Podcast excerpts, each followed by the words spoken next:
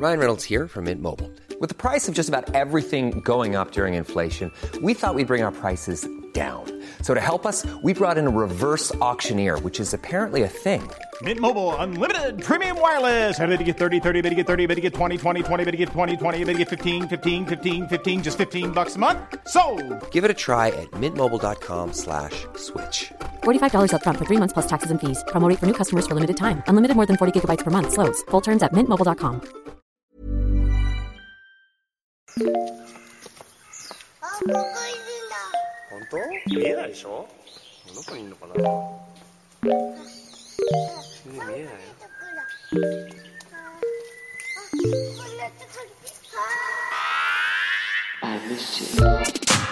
What's good, Internet? It's January 24th, 2023, and you are listening to Waypoint Radio, episode 536. I'm your host, Rob Zacny, and I'm joined by Ricardo Contreras. Hello. Patrick Klepek, Hi, hi. and Renata Price. Howdy. So, I'm not prepared for any of this. I am Great. I am completely. I am not ready to record. I don't know what's happening. Um, I am. So here's the thing: you don't want. Mm-hmm. You do not want uh, contractors to just like call you out of the blue and be like, you know that thing that's been in limbo for months. And it's like, yeah.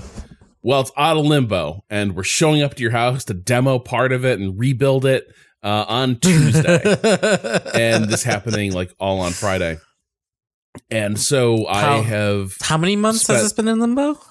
about five months. Oh It's probably the materials, right? Yeah. No, it was No? uh, building permit stuff. Huh? Remember, it's historic building, condo Mm. board, and then uh, like the city of Lowell has some like uh, stiff permitting requirements for work in buildings like this. Um, well, ever stiff permitting requirements for all sorts of work, but like if you're in a single detached home, you can just not tell people what you're doing in your single detached home, and, and many people do that. Uh, Um, yeah, unless your neighbors snitch on you, which has happened in our neighborhood. Mm, last Damn. there's a there's a, there's a guy I don't know what he does, but I he always had he has a truck that is clearly for some sort of work, and uh, he built a little like shed extension attached to the house. Mm. Wait, In a way built- that you- he built an addition that was a shed. Yeah, and uh, his neighbor uh, across the way behind him, they have not gotten along in the past. I don't know the specific history behind it. It was it was illuminated by a neighbor uh, of, of mine, and that dude called the city, and city came by, and and the, and the the the little addition was finished, like it was done. Oh It was my built. God. It was it was usable. And city said, "Nah, I got to take that down." So one day I was out drinking a beer with my neighbor who was explaining this to me, and uh, he said, "Yeah, earlier today I saw him dismantling it wood piece by wood piece and just throwing it into a fire." So he just dismantled this, the the addition he made to himself on his own and just threw the pieces into a fire, uh, presumably so the neighbor passive aggressively could see that he was was doing so. Um, Rancid vibes. Uh, Yeah. you, The- one of them has to move. The uh the that's well then then you know covid was happening now is not the time to move rob uh you gotta you gotta stay put and wait for that market to to shift in a different directions uh direction mortgages are a nightmare So wait, was Uh, this poor bastard just being like, "I am stuck at home with COVID," and I, I don't know if I would argue space. poor bastard. The house he is in is extremely nice and has done a lot of work to make it also even nicer because when you can do your own work and also it seems bring your own workers and contractors to do that work in your house. Poor is not the word I'm Okay, ascribing to it. Okay, Mm. okay. Mm. But the the pettiness of do those people have a permit to do that thing? Yeah. In the you know, um, well, I- and the I'm- flip side is, if he does a ton of like contracting work, bro, you can get a permit on your own place. Like, I, like, yeah, Should've like known paperwork better, can be daunting, honestly. but dude, you, like, you probably do this all the time. Yeah, I, I, I we put in a, a shed on the side of our house. There's like a like a, a slab of concrete. You bought like a prefab, right? a prefab. You, you were all excited about your little shed world. City officials don't don't listen. I'm pretty sure the shed is encroaching onto the edge of the house where you're not supposed to actually put something. There is some I forget the exact rules, little but I think I think it's a violation of having something that a structure that close to like the fence that is like the line between um uh my yard and the next. But Mm. my neighbor who I'm, I'm close with and spent a bunch of money buying a bunch of equipment on my own to redivert water that was going to their basement. And was like, they're not going to call the city on me. And so far, so good. Shed is still, Shed's been up for a year and a half. That's beautiful. If they do try to start anything with you, Patrick, just remember. Uh, just I'll tell take down those "I am water diverters. Yeah, we'll find out what happens citizen, when those water actually, is diverters get flag. removed. I do not recognize your authority. Uh, show me in the United States Constitution uh, where where it says that you can regulate this. Mm-hmm. Uh, so yeah, my my situation is it was in condo board limbo for ages, uh, and like we completely lost track of it. My assumption was once they got the permit, they would be like, and now we'll just get you on the schedule for two months from now, right? So I, fi- I was Mhm. thinking like it would be a spring construction. The thing I was not prepared for at all, um, either like in terms of prepping the space or just mentally and emotionally, was for them to say, "Great news! We have all the permits. We'll be there first thing on Tuesday." Rob saying prepping the spaces is particularly funny because right now in the background of his shot is a still standing Christmas mm-hmm. tree. Well, hold Yeah, on. because I think when he says Christmas prepping tree's the- staying up for a while. Yeah. It also sounds. Yeah. Don't what- hadn't you turned the spot that is supposed to be your new office that is being constructed into a storage space?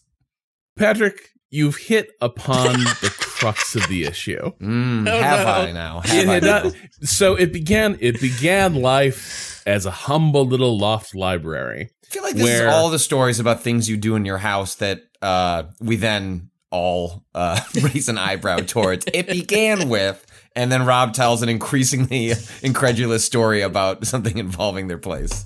Well, we we uh and by we I mean MK because she's very good at this type of stuff. uh, she found a way to make the absolute bottom tier IKEA bookcases. Like these things aspire one day, they dream uh wildly of maybe one day being Billy bookcases. Uh because Wow. this is how far down uh the, the tier list they are.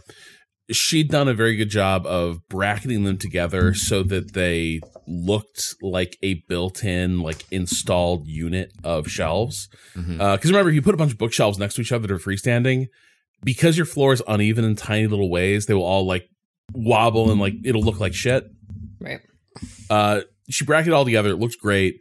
And then we just piled all of our books into those shelves and we have a lot. It's like you know our respective college careers her graduate uh, career all my shit sci-fi paperbacks going back to my weekly raid on borders when i was like nine or ten years old. All the stuff is in there. But then we realized like there's just not enough storage in this place for other stuff like valuable electronics boxes that we we might one day want to reuse so that we Come can on. ship stuff back for warranty Yeah. or repairs. Very important. And then it Don't it just keep those boxes. You never use them. People that just like, I need this. I need this Xbox One box. Gotta, gotta put that in the. Gotta Yeah. put that somewhere. Who knows? I might need to not use that in ten years and then throw it out when I buy the new Xbox. Yeah, and it just kept box ever. escalating because then it was like we both got into putting monitors on arms. We were like, this is so much better than a desk stand monitor. This is great. But what if someday we want those desk stands back? so there's like a little grove of monitor desk stands uh, sitting up there. Um, there's like a broken exercise bike that, like, hey, one day we might repair. There's the dining room chairs that are part of a dining room that are part of a that are part of a part of a dining room set that we found uh on Craigslist basically the chairs but not the rest of the set but they all match. But we don't need eight dining room chairs. So we just stored a bunch of them up there because you know you never know. Maybe maybe one day uh covid will lift and our apartment, especially after this renovation, our apartment will feel so much bigger. We'll be like, what we need to do is start entertaining large parties at our house. Mm. Maybe. So we Mhm. got to keep No, those Wait. chairs. never. Fa- reader, fast forward to twenty years from now. That party never happened. how many chairs are in the set and how many are out? Cado, I need you to not I, I need you to understand there's reasons for this. Jesus it was eight chairs and four are out. Oh, oh no! But Four is enough, Rob. Hear How me many out. like eight Hear to ten me person out. dinner parties are you doing? Does your table? Does your ta- Can your table hold eight?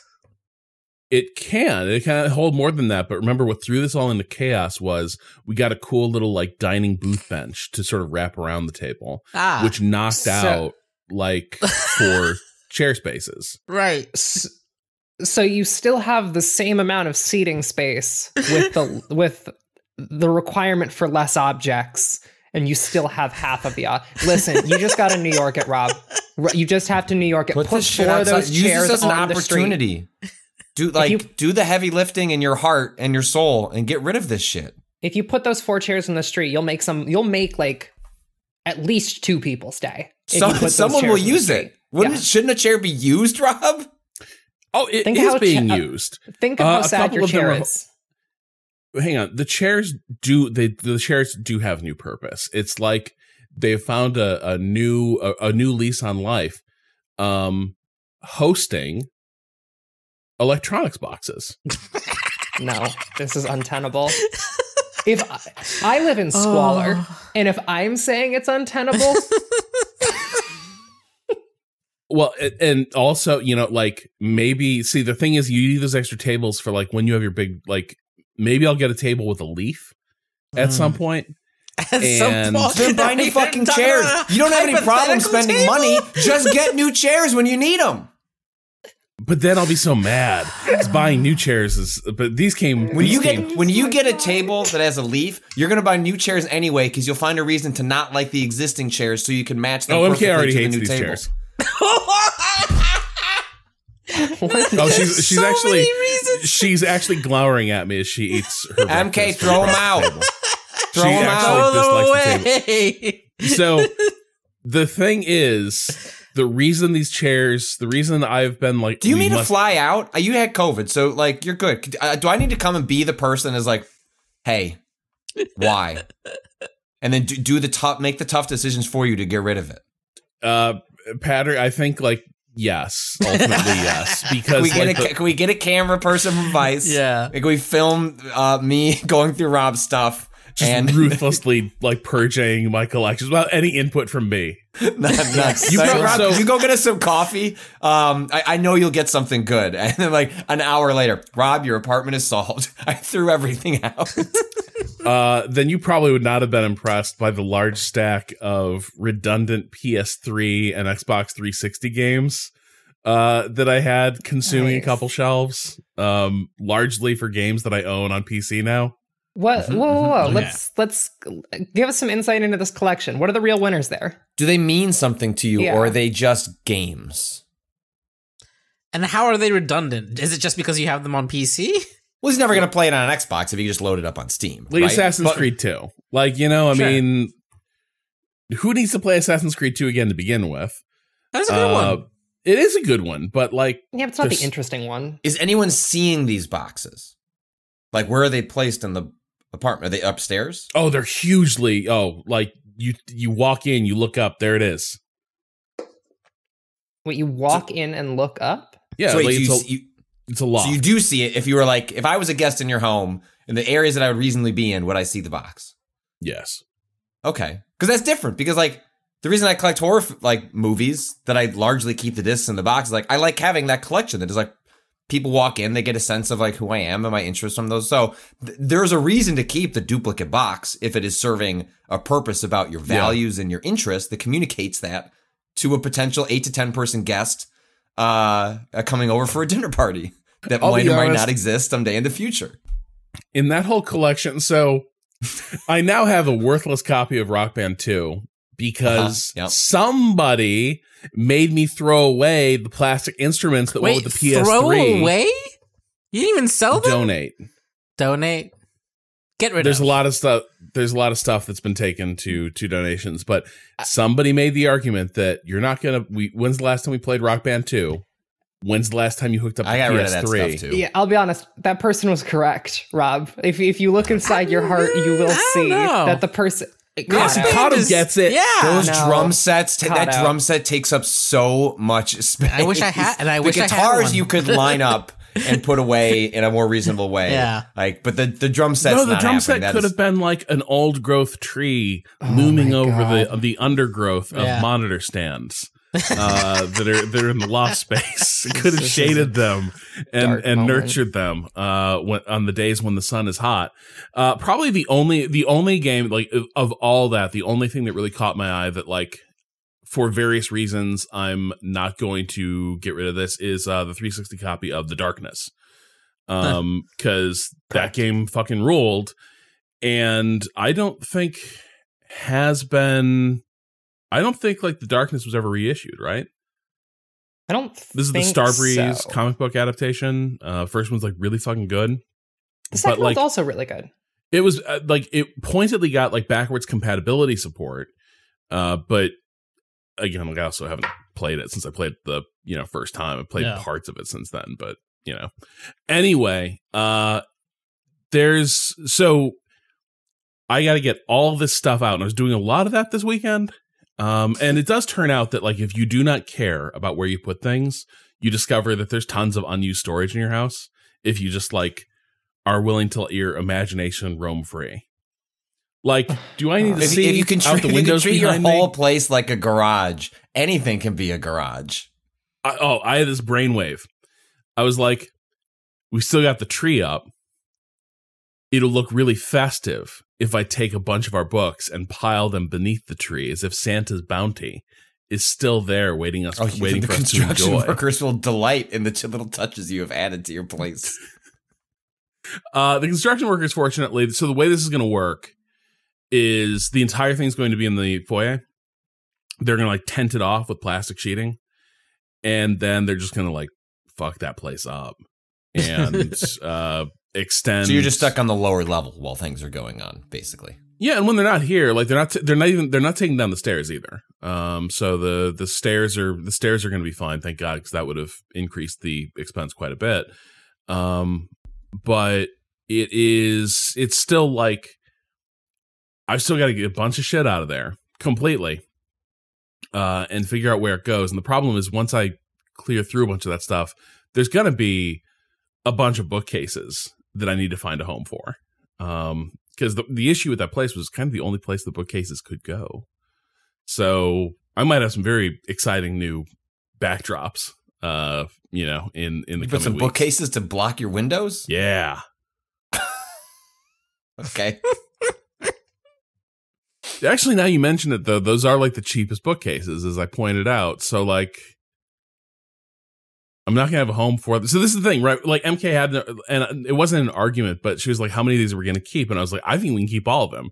And she looked at me like I had grown a like third eye or something. where where she mm-hmm. like, I was like, She was correct. You think, you think we should throw away these sub Billy grade IKEA bookcases? I mean, they're they're still working, right? The excesses of the Russian czars pale in comparison uh, to Okay, well. to what we are thinking of here.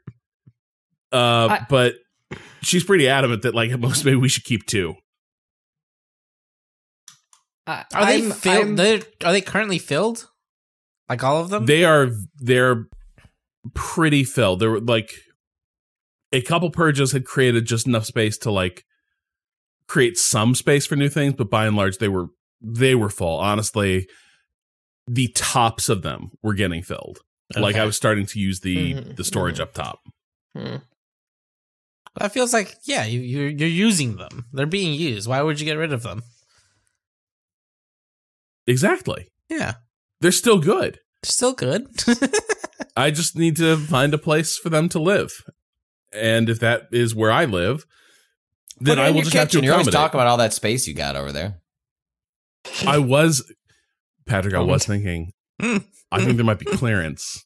I think it is physically possible if I moved a bookcase into the kitchen Mm-hmm. for the dishwasher door to still open.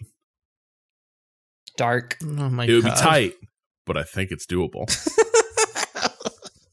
Put my I- little recipe books up there. I can I can never tell if like an interior designer walked into your home if they'd be like slightly impressed by how much shit you've managed to put in there or mortified. Well, he'd have explanation one way or the other. Okay, I'm pretty sure. I'm pretty sure what I've got are the Finnby bookcases. Fin Finnby? Yeah, Fin me. these are these are beautiful bookcases. Uh, that crucially, if you load the shelves with books, the shelves bow, uh, like an Ah. English longbow, uh, and like look as if they're about to snap. Um, Finnby. Okay, but yeah, so okay, this is a fifty dollar bookshelf. you're making cases against the bookshelf here in showing in showing me this bookshelf. I am I'm looking at it and I'm saying that this is this is a bookshelf that can go out on the street. Listen, when I first moved to New York, I had the most dog shit desk you've ever seen. Just just real fucking rancid. I was one of those desks that has like the um you know the like uh the desks that have like a back wall? It's like a small desk with like a back wall that you can like put things on. Oh yeah, yeah, yeah, yeah. Like, uh, I- like almost like it's recreating a cubicle, but like it is Mm. your desk. Yes, I believe you famously referred to it as my prison desk. uh, is is what you called it, right? So here's the thing: uh, I improved my quality of life significantly by getting rid of that the moment someone suggested I should, and got a real better desk. Uh, and I look at these bookcases and I wonder if there is a world in which uh, you owe yourself a nice you owe yourself a nice bookcase but before you before you get ahead of yourself rob i think you i think it is time to trim the fat from your book collection which i think is i think it's a hard thing to do It is. but i bet there is. a i bet there is a great used bookstore within 30 minutes of your home where you could show up and be like i have 45 trade paperbacks of science fiction I novels know. and they'll go, "Thank you, give them unto me. I'm begging you." So I so I did do that with my old Star Wars paperbacks, but the problem is like what's left now in the old BattleTech and Star Wars collection is only the creme de la creme. They've Like- already been called. It's only the Stackpoles and Coleman. I don't trust Okay, you. Allstons. I don't trust yeah. you at all. No, zero evidence to suggest that what you have said is accurate. now, what about the books that aren't part of those particular franchises? Would you say that you have the creme de la creme of the bullshit trade sci-fi paperbacks? Uh, so that's great. Uh, you know, I was reading one of my favorite old trade paperbacks a couple years ago, and I was astonished how shit it was. Uh, like a couple years ago, I was like, "Oh man!" I remember like just waiting with bated breath for like this trilogy to conclude.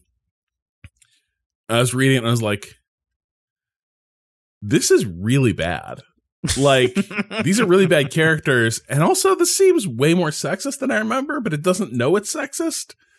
Um but yeah i mean like i probably should get rid of that stuff.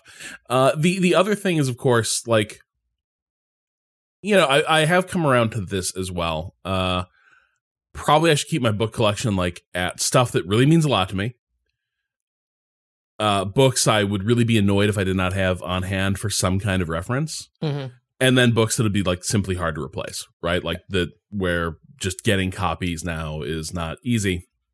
And that's not where I'm at. Like I've got a bunch of shit that has just piled up that like I haven't read, it was gifted to me, etc. Um and I'm still I'm still hanging on to all that stuff, but it is it is hard to it's hard to let go. Much as it's hard to let go of these Finnby bookcases. Uh, although Is it? I don't know. Two star review from Miss Winmo. You get what you pay for. This is a cheap piece of junk, but right now it's doing its job. It's doing its Two job. stars. What a what a beautiful summation. Two of an stars for IKEA doing its job. It's doing its and, job. and and I didn't think to read the box or look up uh, look it up online because I thought the display was what I was getting. No? no, no. Well, and okay. okay, but hold on. The overalls on this is still got a four point five. But uh, how many reviews? It only has 83. It's an IKEA product that is cheap It's and only has 83 reviews. 142 on on this one that I'm seeing. The one he linked this to, one he linked us to only has 83 four and a half stars. yeah, that's what I'm looking at. But Patrick, Wait, click in. pa- have you considered that when these were bought new, they were Mhm. thirty dollars? And so, if I ever need to rebuy Finnby bookcases, oh, how I will lament this hasty decision. Wow. Would it? How many uh, shelves do you have like built into the wall? Oh, zero. There's no built-in shelves. Okay, in this, in this. great, cool. Get get rid of the fucking bookcases. Just wall mount. Just wall mount some shelves. Put the books on there. It's the Oh same no! If amount. I of, if I wall mount shelves, we're entering built-in bookcase territory. the MK should mount the shelves. I mount true. the shelf. Let me- That's true. let me, let me be let me be really clear about what I, I was. I was being kind in this moment. Uh, MK should mount some shelves. You don't think I should like commission joiners to No. come and build in beautiful bookshelves? Funny, our contractor didn't either. I was like, "Is this possible?" And he was like, "Did you win the lottery?" And we were like, "No." But it see, it doesn't seem it doesn't seem that hard. This It's most- shelves. You build them into the wall, but apparently it's very hard. So anyway, uh, that's what I was doing this weekend. Uh, in between, well, no, hang on. I finally made uh, my mom's chocolate chip bread, uh, and it was Oh. like my best loaf in years. Nice. You know what the secret was, Cado? That's a great phrase. Could- Ricardo, could you, please- could you please just give me that MP3 later? Yeah. yeah. Add it to the Rob soundboard, please. Yep. It was so clean, no one else was talking. Shut the fuck Just up, pure. Patrick. best loaf in years. You know- searching for it every day. You know what the secret was? Well, Regale me. In previous years I've tried to think about like how can I work some whole grain in here? How can I use some whole wheat flour? How can I Hmm. use some starter maybe to like give a little zest uh huh. to that to that to that crumb? So all things are And gonna. this year I was like, what if I just use what the recipe says? yeah. Which is just nothing but all-purpose flour, a lot of That's what sugar, recipes are for. and Oh, like a fistful of quick rise yeast. Oof. Like wow, it's just okay. it an enormous amount Yeah. uh, to get this fucker to to, to rise. and it turns out, having done all that, uh, it was the like it was it was extraordinary. It was a lot of fun to do while Great. while it was snowing. Um, but Of yeah, the rest of my weekend was of all the things that you can like fuck around with. Baking is one of the ones that you shouldn't just change shit. It's gonna. well, no. If you like, if you cha- for instance, if you're like, I want to use whole wheat flour.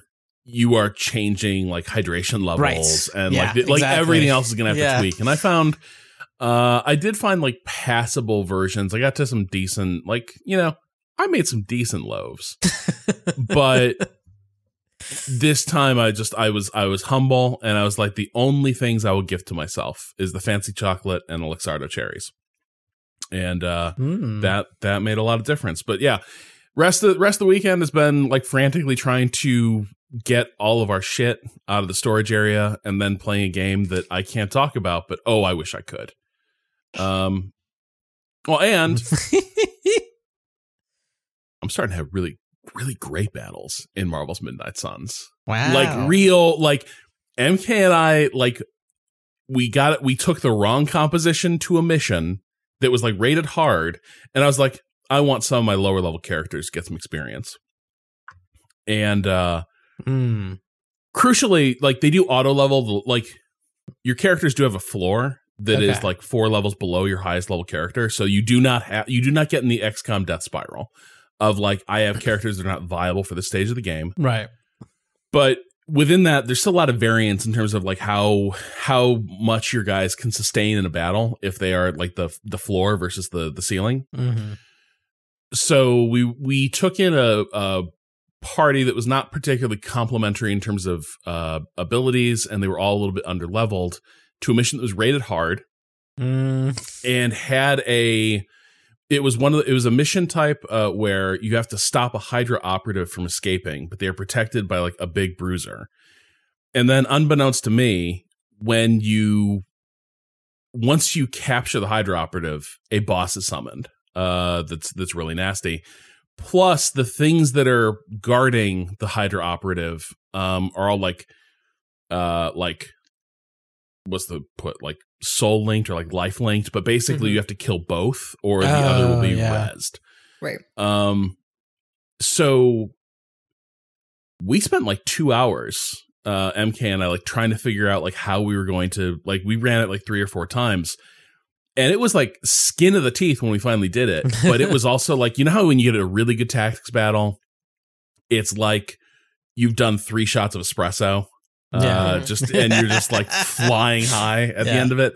That was that game. Uh like that is that is now the that, that is now where I'm at in Midnight, Midnight Suns, where like I am starting to get like really top shelf tactics battles. Uh, again, like I wasn't seeing this earlier in the game. Uh, it seems like it's it's taken a long time to unfurl all its possibilities, but man, it was really good.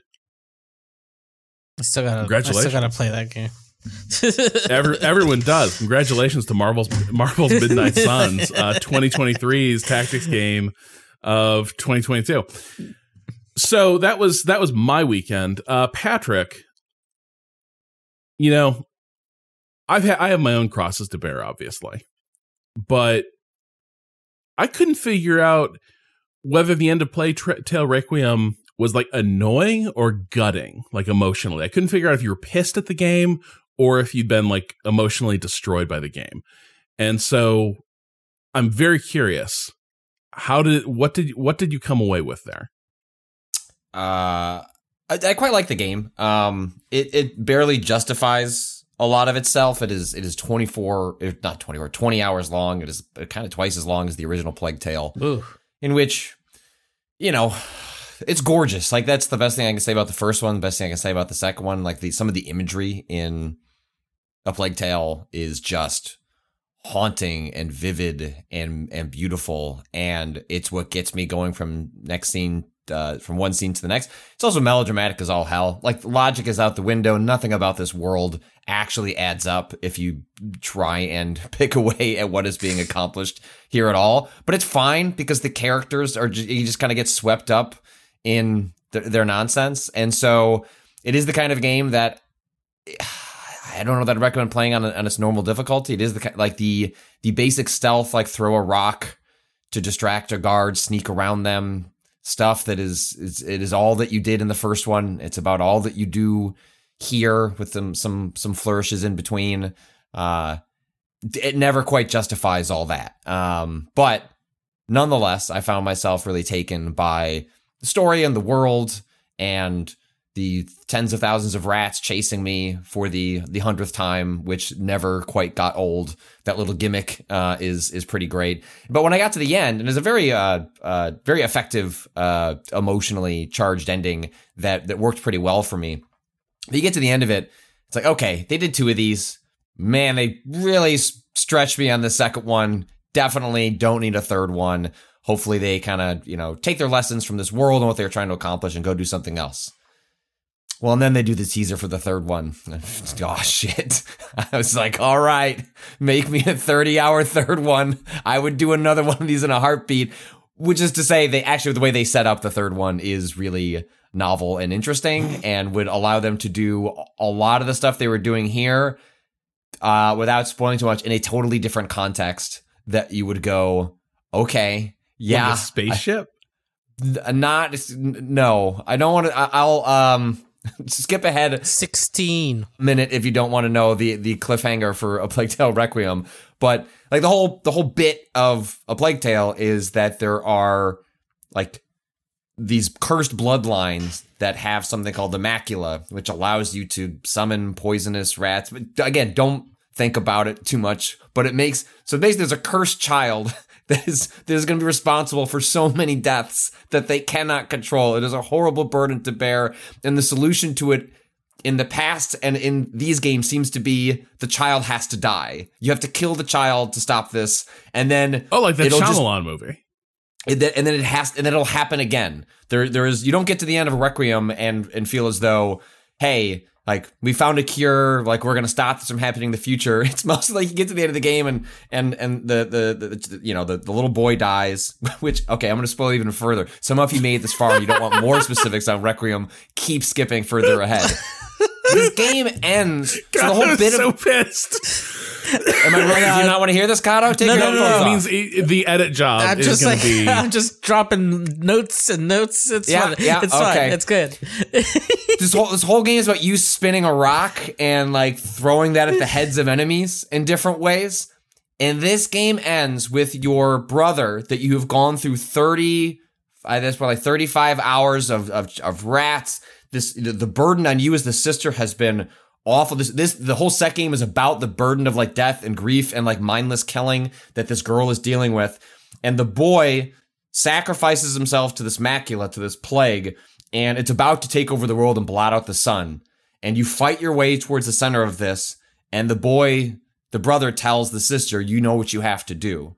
And the end of the game is you taking out, spinning this rock slowly, and as it's about to go forward, the game cuts to black. Um, and has a really delightful, uh, uh, uh moving, uh, sort of epilogue about what happens. And then basically, like sh- the way the, the the the story ends is, I need to help the next person that is going to be cursed with this. I need to leave some sort of evidence behind of like what you can do to mitigate the play, like like some body of work for the ne- the next time this comes back. And so my in my head, I was like, okay, I guess maybe the next game would be like her partnering up with like another kid or something like that. But I don't know, like that just seems like you're just doing the same game all over again, like mm-hmm. the same kind of medieval setting, like boring. So I watched, you know, credits come up. I go and you know get a beer or something like that. Come back and you know it's like, oh, maybe there's a tease at the end. Well, the tease is like someone sitting in a bed, and then like the camera is panning up, and you're seeing like this blood clotting that occurs, uh, that signals that uh, you have been infected with this. But then you start to hear medical equipment, heart monitors, and it's like, oh, we've jumped to the modern era. Like the rats are going to infest New York or something like that. Right. And I'm going Hey, to get what to else watch. is new, buddy? right, right. They're right. just they're already everywhere. It's like, Hey! The rats are gonna hate they this wouldn't. news. No one would notice anything's changed because nothing's changed. Yeah, well, this, these these rats are pretty bad, Cado. I feel like even New York might pay attention to these. Um, I don't know where it's going to be set, but it's clearly modern, like setting. If they get to make the third one, and, and that just sounds fucking like Instead again, of a single slice and sick. one rat, it's like a whole slew of them carrying an entire pie on their back. Yeah, taking down skyscrapers. Like it also means they'll have to get rid of the you know slinging a rock around mechanic. Like they'll have to do. Actually, you you know what? Maybe keep now. that. Maybe I'm just still sl- hitting soldiers in the head with rocks. Just go for a 45 caliber handgun. You know, just just get for a 45. It's what the games have been building to the entire time. You know, it's at Uh, some point you just have to commit to the fact that you just need to make it a third person shooter because everything else is really You're like, hard. uh, what did what did people who didn't have guns use for guns back? Slings. We, slings are like mm-hmm. guns. Yeah. Mm-hmm. Mm-hmm. Yeah. and it worked. Like they, you know, it's fine. Like that that part was not its its strength, but it was it was it was fine enough. Uh, but the the contextual setting Yeah. of where this might take place got me. I was at the end. I was like, all right, I was fully done with this series, and now they have to make a third one. So hmm. Patrick, real hmm. quick, I, and I'm Yeah. sorry, this is just huge serious spoilers. So apologies. The first game was about you protecting your uh, your little brother, right? Yes. And then there was also a little kid that you met up with at some point. Um, but so. this game Yeah. you're still protecting your little bro. Yeah, so the the first game ends with the implication being that like the basically like the the church and sort of like the secret cult that knows about the macula was their solution to the problem was we're going to chain you up in a basement miles beneath the earth and just hope that contains everything. And in the second game you like discover like that child that was chained up in a, a different child that was chained up in a basement and it didn't work out. He was just down there mad, brooding and creating billions of rats that would later, um, you know, become part of a part, part of a plague.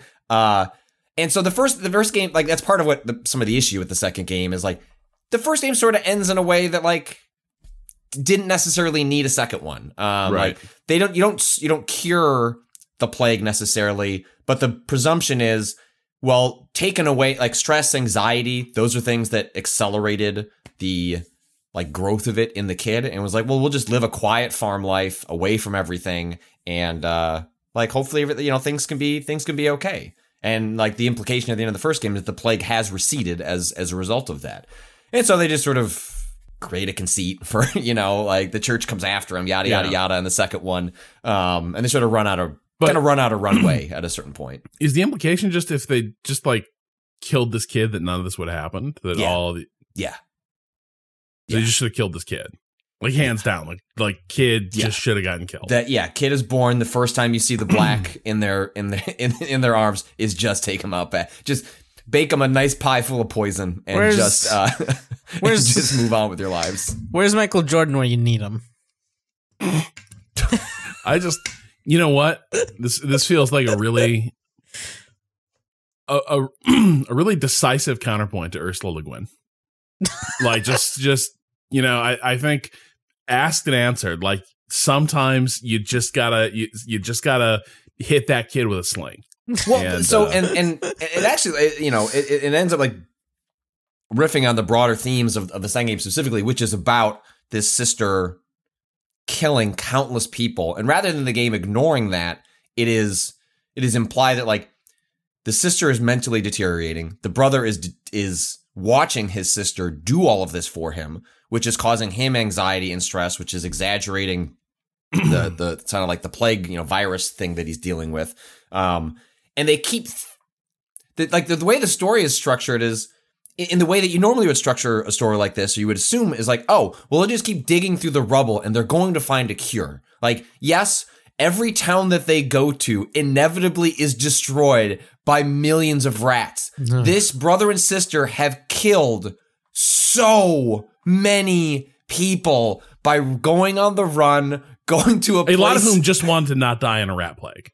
In this game, the second half of the game takes place on an island that is specifically sort of locked off from things, so this won't happen.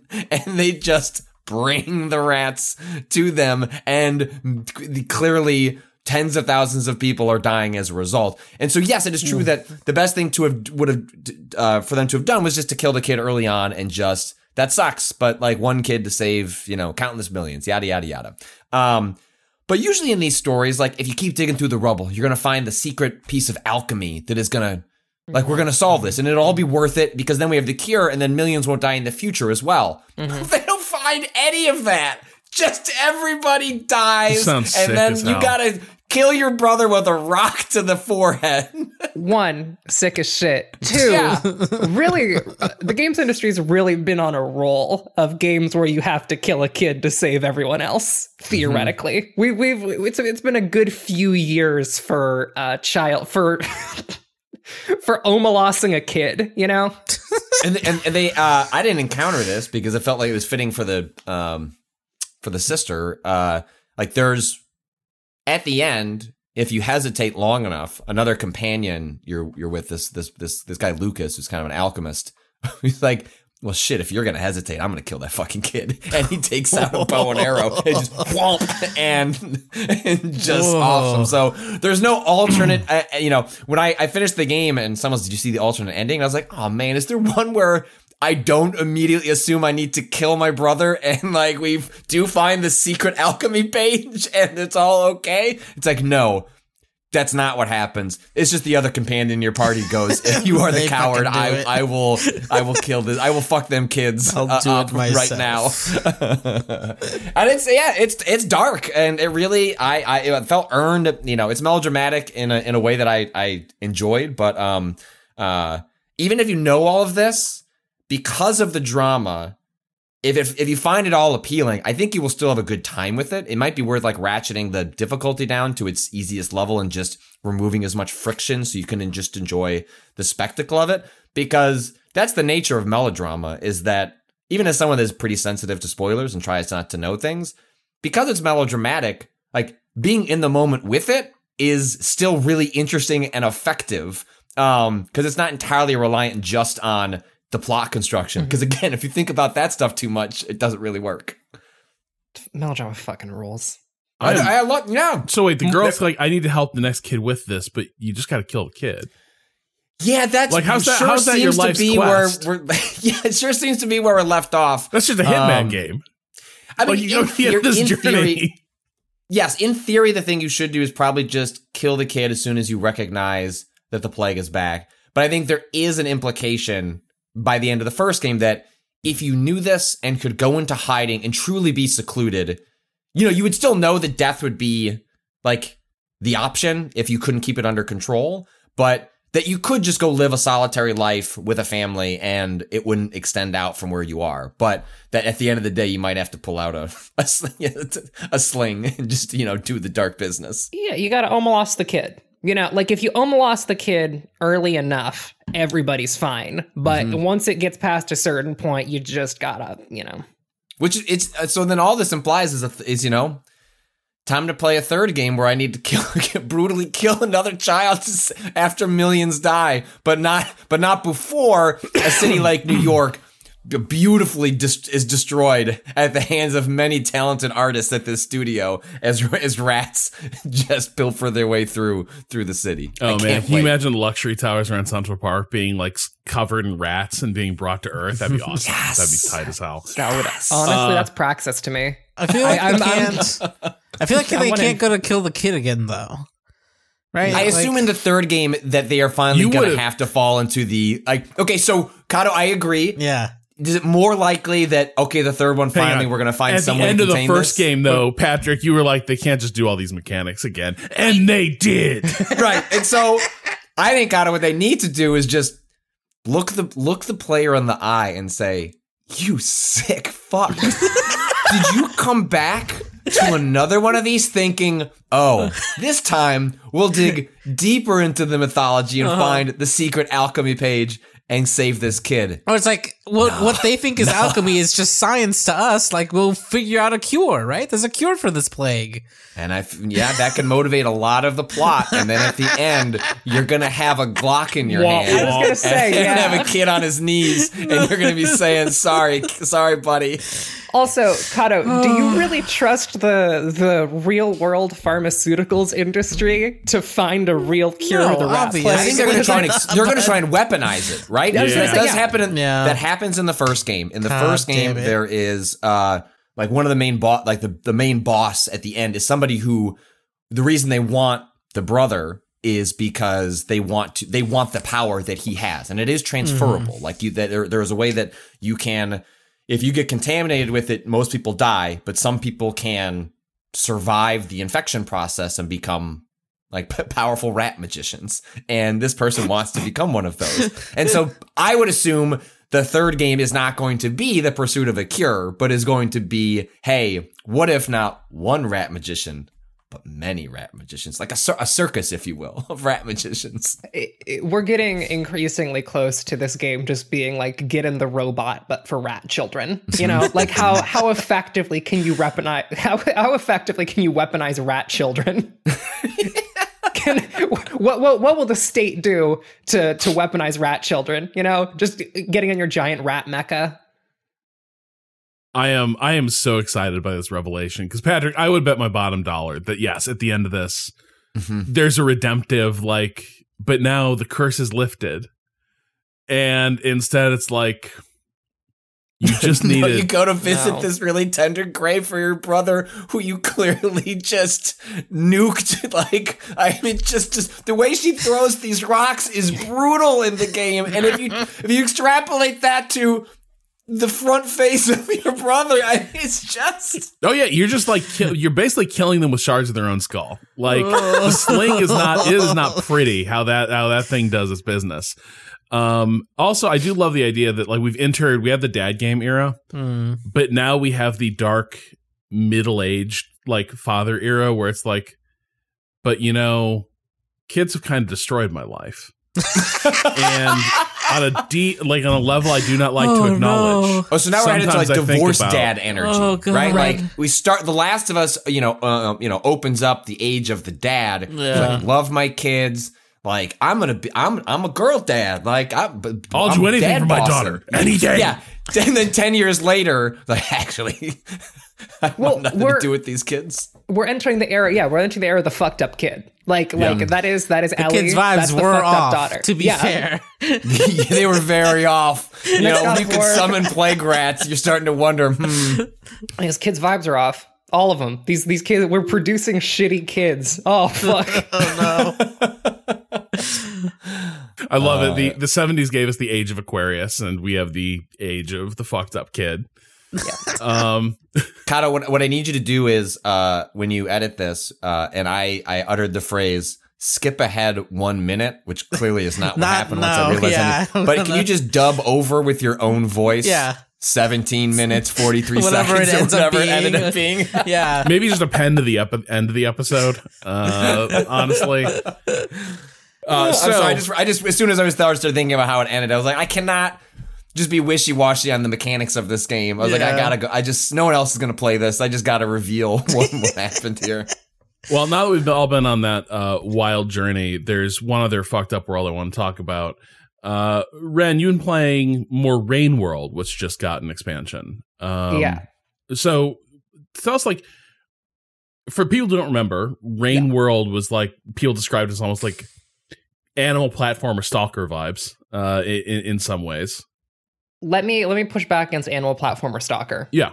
It's it's Animal Platform Far Cry 2. Okay. in that like stalker stalker's interactions are interesting and like it has a world that acts without your presence in it but it is not too systemic Well, I also think Like- part of the analogy was was um, aesthetic though as well. Yes, yes, yes, yes. There is there is definitely an and, and the the aesthetics of Stalker with 100%. And also, I think that Far Cry 2 is actually a pretty good mechanical touch touchstone because it is a deeply is a game interested in modeling an ecology. Uh, and then putting someone in that ecology, uh, in, in in a world that can be affected by the And now, player. if memory serves, the rep on Rain World was also that it did do that very effectively. Yes. And you were thoroughly not near the apex of that ecology. no, and Rob, it could be a real fucking slog. It is. Rain World is. Uh, I think a lot of games are called player agnostic. Um, Rain World is pretty player agnostic, but I also think that it is. Once you have access to its tools and like once you understand how to use its tools, like the first few hours are a real grind of learning how to exist in the world, both in terms of like I agree. yeah. Um yeah. Uh the game does the game explain half of its movement mechanics? No. No, it doesn't. It doesn't explain half of its movement mechanics at all. You got to figure that shit out, dork. Um yeah, that's me. That's me turning the game off, dork. yeah, no, exactly. It's uh, listen. I, I don't think it's for everybody. I think it's for Renata. Um, the movement mechanics are incredible, right? Like if once you get down to it, it is some of the most expressive movement I've ever had in a video game. In addition to a really, really unique and unsettling procedural animation style. Uh, if you have not looked at how some of the creatures move in Rain World, it is fucking mortifying. Um, I, I can pull up a clip of a vulture uh, flying in the game, and it is just like really upsetting. But it's really a- it's really expressive uh, is what it is um um it, it it it is a game that feels like on an animation level punching above its weight by the way that the animals exist in the world and where it's like these these would normally be things that would be designed and tailored and like like oh when i come into this area this happens because like this is how the creators wanted me to see this scene play out. And what you realize after going through you know an area nine times in a row because you don't really know how the the jumping works is that no like the scene's going to change every single time that you come in. Um and a lot of that is due to the game's just really yeah like i think expressive is like the like the best possible word for explaining how it looks to watch both your character and like the other they're not really enemies it's just, again it's it's in the game this game's models an ecology Yeah. and models an environment and so um you're just lower on that pyramid, but it's not necessarily that they're enemies as much as because you don't have also have to defeat them, right? Like it is not a game in which go into room, destroy enemies, collect resources, move on. Frequently, the move in Rain World is to go uh just get to the other side and let the other Yeah. the other creatures fight it out between them. yeah it's it's extremely sick. And also like there's so many you you can interact with that ecology in so many different ways. So like the primary enemy type in the game are these lizards. Um they are these they are the primary predator you're going to be interacting with. Uh, and you can fight lizards like actually try and kill them uh, in which case you throw a rock at their head to stun them and their head flicks back and then you try and get a spear in them before they recover uh, or you can do my favorite move, which is running from a lizard, then back flipping over them, and then throwing a spear down to pin them to the ground. Run and grab a second spear, and then just go poke, stab, poke, stab, poke, stab uh, until they are gone. Or you can, uh, you know, find a another animal they prey on somewhere in the environment, like a noodle fly or a squidcada. Uh, kill that or capture it, and then throw that into the room as a distraction. So they bother with the uh, animal you just tossed in there as opposed to you know your little slug cat body. Or if you do that enough times, you can start to tame lizards by feeding them enough animals from the environment and like learning how to recognize what different objects are and how to interact with them is so fucking cool. I found like this little like hard rock, like hard red rock, and I was like, "What the fuck is this?" And I carried it up to my little shelter because the game has a day has a like a cycle of days, right? And at the end of every day, the rain comes, uh, and if you don't hibernate, uh, you are killed by the massive downpour from the rain. So you have to get to shelter at the end of every day. And so I hibernate with this little rock uh, in my shelter, and then it turns out to be a noodle fly egg. And so two little noodle flies hatch and decide that I am their noodle fly parent. Uh, and so I have these little flies following me around, uh, and it's great. I'm like, oh, these are my little buddies. And then eventually I'm like, I need food really bad. And then I'm like, I don't want to eat my noodle flies. I'll feel bad about that. I could instead use my noodle flies to tame a lizard. And then I'm not the one eating the noodle flies that I hatched. Then it's then it's a third party doing that dark work. Uh, so let me try and find one of the lizard types because there's like seven different types of lizard Yeah. that you can tell by their coloration. Let me find one of the lizard types that's really good uh, as a companion. Uh, there's like one, there's like blue lizards who can just crawl through the air and don't have to like have any scaffolding. And so they can follow you literally anywhere. And I was like, I'm going to try and hunt one of those fuckers down and take these two, f- double fist these flies and throw them at him and be like, please be my buddy. And like, that's sick as hell. Um, and there are other moments where you see the food chain uh, become extremely terrifying, which is I posted a GIF in our uh, uh, d- uh, Discord chat of the vulture. Uh, and a vulture is a higher level predator than the lizards. And arguably, one of the best ways to escape a vulture attack is to try and lure it over to a bunch of lizards because lizards are easier to hunt than the slug cat because they cannot respond in the way that the slug cat can because the slug cats are fast compared to everything else in the environment the slug cats are pretty fast. Um, and so you have to like manipulate uh, creatures in very particular ways and try and like remember okay if i'm in this area i know that these creatures are in these locations. Let's see if i can bait this vulture over to these guys over here because i remember that they were here from the first time i passed through. Uh, or I know that there's a habitat and they might be there. And it's just these like constantly learning and this like really deep, um, you get you get this really deep understanding of how this specific environment functions, and it's extremely sick. And you need to do that to survive. So now, if memory serves, I feel like I was editing pieces on Rain World like early in my time at Waypoint. Mhm. Uh, now this is an expansion. Uh, some considerable time has has gone by. What specifically is the like? What's what's the pitch on the expansion? So the pitch in the expansion is that it is primarily for uh one, it is a is a way to like reignite people's interest because I think that the I think that general taste in games uh, has changed since the game's original release in 2017. Um, 2016. So it is it is a try try this again kind of expansion because it is a lot of the things that they added were um, in terms of new content is stuff for second playthroughs. Uh, all of the new slug cats they added, they added seven new kinds of slug cat, uh, each of which is like has a totally different playstyle from the standard slug cat, the survivor. Uh, they added the spearmaster, the gourmand, the artificer, the saint, uh, and I think two others. But each of those plays like wildly different. Like the Okay. spearmaster doesn't have a mouth. Uh, you can't eat as the spearmaster. Instead, your slug cat body generates keratin spears that connect to your um, to your own body, and so you spear an enemy and then suck out their juice uh, to finish them off. And so that slug cat can only hunt uh, large prey like lizards, as opposed to every other species which can like you know just eat things normally. Um, they also added a bunch of a couple of new areas to the game, uh, like different regions where there's like more lore and like more side content to do.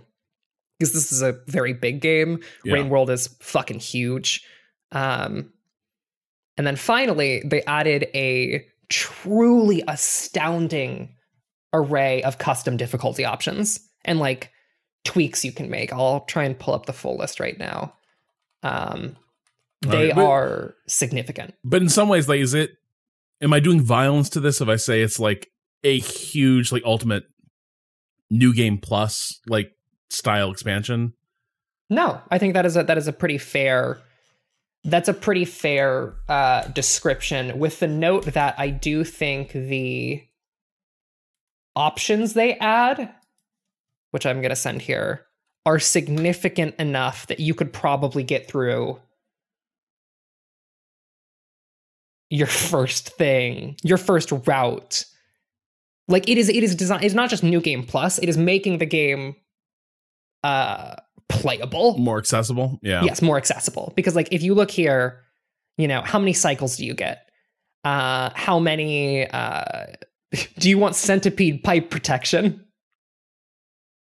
Um and all of these things are or like fast map. Um so Right. these are like these things are designed to allow new players to actually play the video game. Wait, visual breath meter? Does that mean that if you're swimming or something, you don't know how long Correct. you have until you? Okay. Correct. Yep. Listen, And it- and it's, I, I think it's cool that the stuff is here. Like, so I, I played this for about an hour. There's nothing wrong with Rain World. Rain World should be what Rain World wants to be, and like a game with zero direction, obtuse mechanics, and stuff like that. Like you're saying, Cado, of like you don't know how long you can breathe. It's like you know what? Sometimes you just get to a point in your life where like it's okay, game. Like you be you, Mhm. I be me, and like usually I like these like Metroid style. Like obviously I don't have a problem with really hard games, but I definitely have a problem with like non-directive games, and like that amps up the frustration. And for me, it's like I I think all the accessibility stuff should be there. I am not making an argument that people shouldn't be able to g- g- gut the the shit out of the systems here, and and if there's certain things that are annoying them to to fix them. But I'd rather take sort of Rain World on its like what it is presenting and its like most honest self. And if that doesn't work for me, well then I'll just go find something else to mm-hmm. play. But I don't know. Like, it does seem like you know, in six years, like I I think there is room to reevaluate. Like, maybe the on the maybe the on ramp was too steep, Mhm. uh, and to provide people like more more ways in. Because like I was looking this up. Like this game came out a week after I started at Waypoint. Uh, so I remember like reading pieces about this where people were like, "It's so cool. I really want to like it, but I also know I can recommend it. It's a huge pain in the ass." And so I, I do think in, in six years there's there's room to, uh, you know, rather than necessarily being a well, get straight into the deep end of the pool type experience, you create a shallows for people to play around with and and slowly like acclimate to just systemically what is happening here so that a ton of arbitrary death is such a huge hurdle for me to get Mhm. get over in a game. Uh Ren, you were saying. Uh, well, the other thing is that you know we're five years out, um, Yeah. and that means that the game's community has done a lot of work of cataloging what things are. Yeah. And so, like, if you combine all of these options with a wiki, I think that Rain World is it is still a difficult game, in in difficult in ways that other games just aren't, um, and have no interest in being difficult. Uh, that's part of why I like it, but. Um, I think it is a very different experience than it would be playing it, you know, five or six years ago because you have those resources of a wiki uh, in addition to all of these like really um, in-depth options. Um, well, you know, I mean, this is something that I'd always been curious about, but the difficulty discussions and also just the grimness of it uh, kind of put me off. But it definitely looks, it, it does look really, really interesting, and it, it'd be awesome if like more people did find a way into the game this time around with this expansion. Yeah, I think that like if if you need to be pitched on Rain World, if they, if you take one thing away from this discussion, right, it is a game about figuring shit out, uh, but also once you figure it out, it is some of the most expressive, like not just animation like we were talking about earlier, but some of the most expressive gameplay and platforming I've ever encountered. Right, like the way you can chain together movement feels unlike anything else. Uh, once you like learn how to do it, it's it's fucking crazy. Uh, I I love it a lot. All right, and that is uh, does sorry, does the new is it a new paid expansion? Uh Yes. Okay, is it Downpour? Yes. Mhm. Yeah. Uh so yeah, that that came up. That's that's all for uh well it's on sale right now, but uh, it will go up to $15 right now. It's 13 13.50. Uh and you can check that out. I think we will take a break here, uh, and when we come back, we'll be back with an interview. Patrick, can you tell us what we will be hearing uh, when when we come back from break? Uh, yeah, I had a chance to talk with uh, two folks from Motive Studio, who is the uh, developer within EA that is doing the uh, remake. They were very. I, I remember at the top of the interview, I was like, "Is this remaster? How do you reboot?" And they said remake. Remake was the term they they were using internally. Uh, for Dead Space, uh, I, I spoke with realization director Joel McMillan and senior writer Joe Barry, um, in which we had a, a really delightful conversation about what is too far for violence, even in a Dead Space game. They have a very specific answer for that. That is that was really interesting. Um, and then Rob and I'll get to come back later this week and tell you what we think of that uh, Dead Space uh, remake. So until then, uh, you can listen to this interview right now.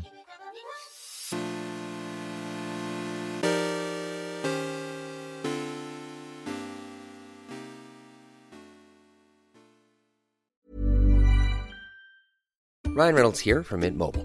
With the price of just about everything going up during inflation, we thought we'd bring our prices down.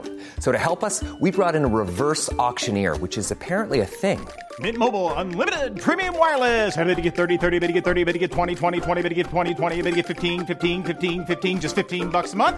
So, Give it a try at mintmobile.com slash switch. $45 upfront for three months plus taxes and fees. Promo rate for new customers for limited time. Unlimited more than 40 gigabytes per month. Slows. Full terms at mintmobile.com.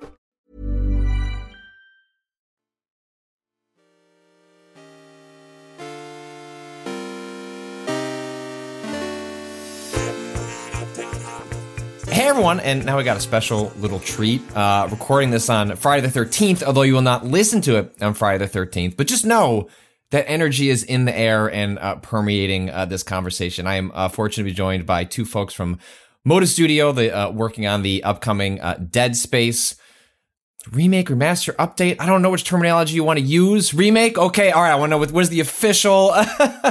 I'm joined by uh, realization director Joe McMillan and senior writer Joe Barry. How are the two of you doing on this wonderful Friday the 13th? Excellent, excellent. Yeah, Right. we're, we're getting quite a bit of snow right now uh, in our neck of the woods here in Montreal, Quebec, uh, but we're weathering the storm well. We're, hun- I- we're hunkered I- in here. I actually have a black cat on my lap, so very Friday the 13th. Oh wow! So you got a Very black cat. I'm Uh, committing to the bit. it, uh, uh, the snow is very. That's Dead Space 3, right? That's the one that has That's the very right, yes. wintry Yeah. stuff. Yeah, we don't have that in the first one. um, where, where just kind of as a on a basic level are in terms of the game are are you done? Is it just a PR gauntlet? You're just talking to folks like me, asking you similar questions over and over again. Is that where you at uh, on on the game? Yeah, I'd say for me personally, that's that's where we're at. You know, we're doing uh, some retrospectives and we're doing uh, the press circuit and that kind of thing. Uh, our, our functional work on the project is uh, tapered off at this point. Yeah.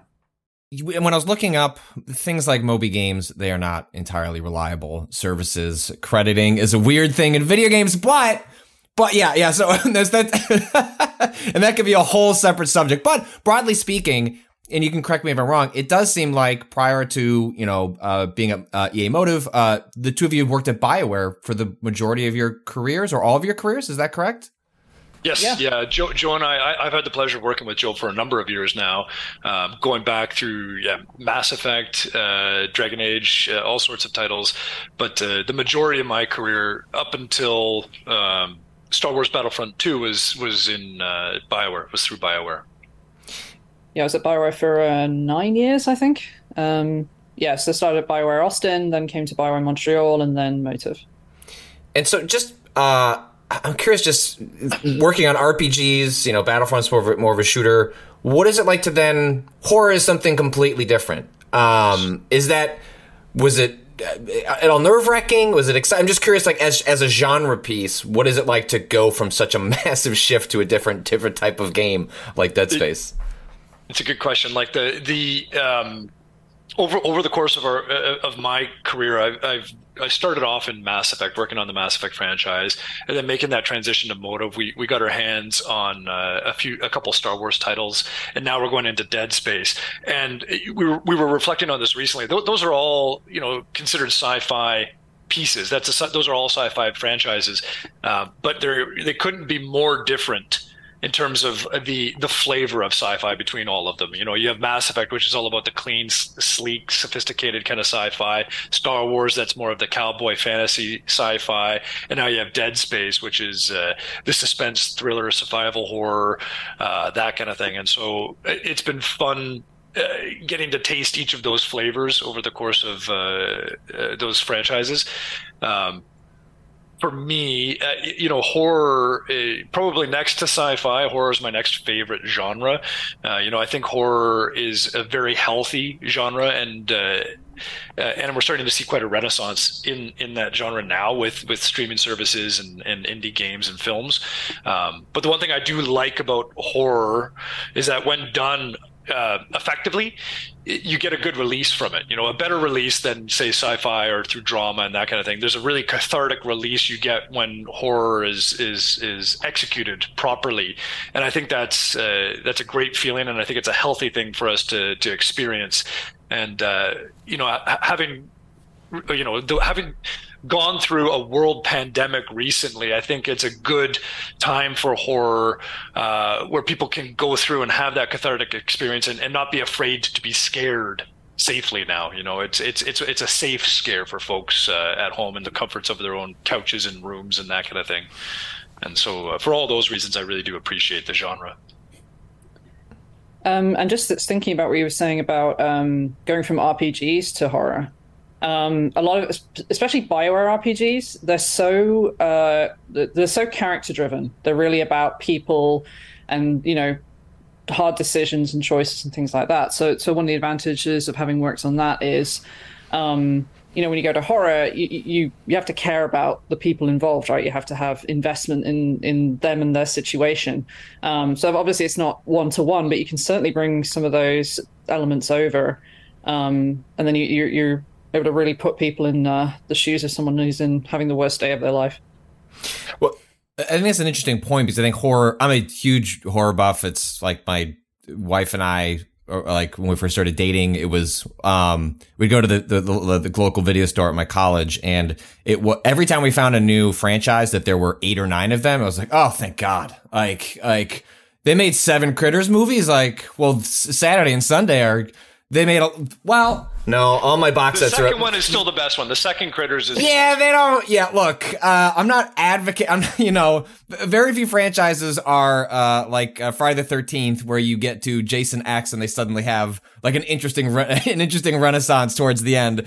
But I, I, think I think Joe, you, you make an interesting point in which horror, when done right, um, or at its best, uh, have characters that you're invested in, and it elevates everything else that's going around it. That is frankly, as someone that's watched too much of the genre, rarely the case of what happens in the genre. You know, practically like a lot of times it's it's like the you know the the the creativeness of a kill or an ingenious premise, and the characters are more or less just uh, how far can we get along to like kind of see how that premise plays out. And so it's interesting to to hear you note that that is what you know. That's kind of where that whole conversation around sort of the I hate the term, but elevated horror, right? Like the Jordan Peels of the world. You know, I think it's a very uh, kind of derogatory term for the genre for folks that don't spend a lot of time in it. But it, what it reflects, I think, is that sentiment that you're getting at is that you care about the characters, the setting, and the thrills, and those are all working together to tell a story that is more than just the body count of a Jason Voorhees.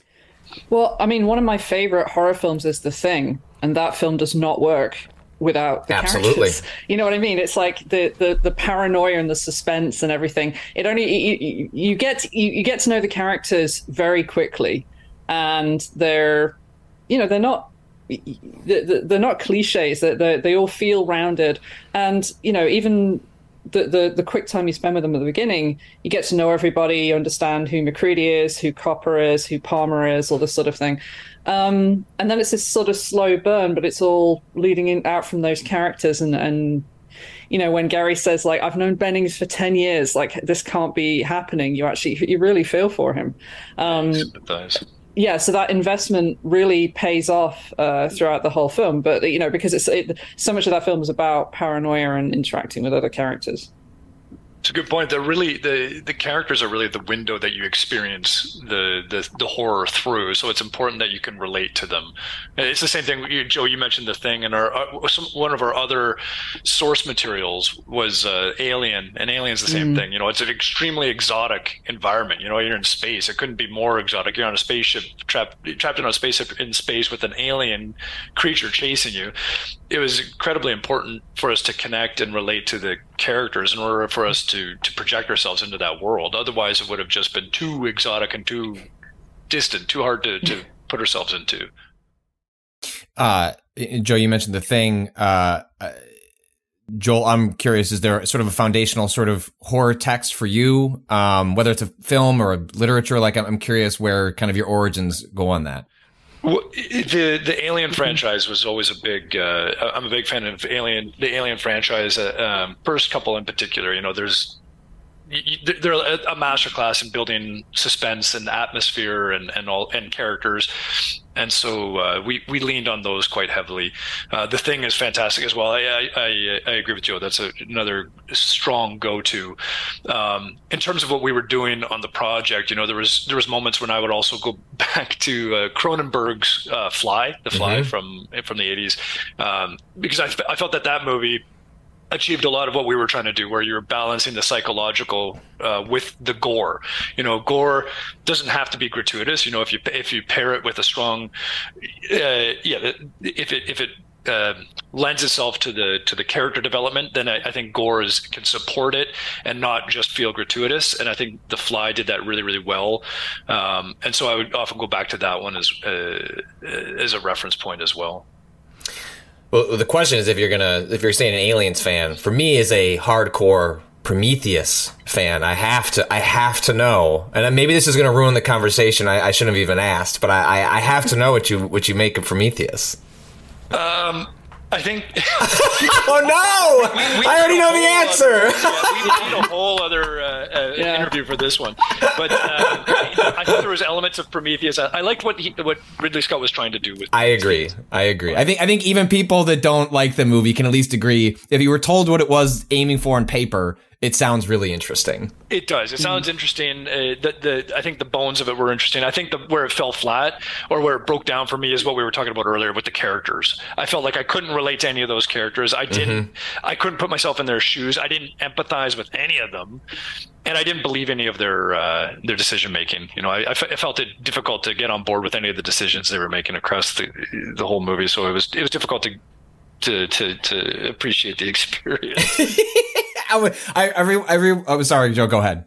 I was going to say it has. I mean, it does have some um, great imagery. Oh, it's incredible looking. I, I it is, it is. It, I re- recently rewatched it for as part of a, a work thing and in 4K. It was actually one of the few movies that I missed the 3D on in that era post Avatar where everything was kind of getting like a, a 3Dification because that movie. Oh, I mean, Ridley Scott. Whatever you think of the movies he's making these days, like, is still just an incredible visual artist. And that movie opens with that just amazing scene with the, uh, you know, one of the Prometheans like out in the fog. And I just remember, uh, th- those opening minutes. If you just don't watch anything past that. I think everyone can agree, like, wow, this movie could really go to some cool places. Um, and then you know, then we all depart uh, uh, from there uh, potentially. Um, we did re- we referenced it quite a bit back on on Mass Effect. You know, when it came out, you, we drew on some of the visuals uh, and the imagery uh, for inspiration Mm-hmm. for Mass Effect. So I, I mean, yeah, it's not without its its wins and, and Mhm. strengths. It's just I, I, I think there's a couple areas where it fell a little bit flat, and and that that was my barrier to entry there.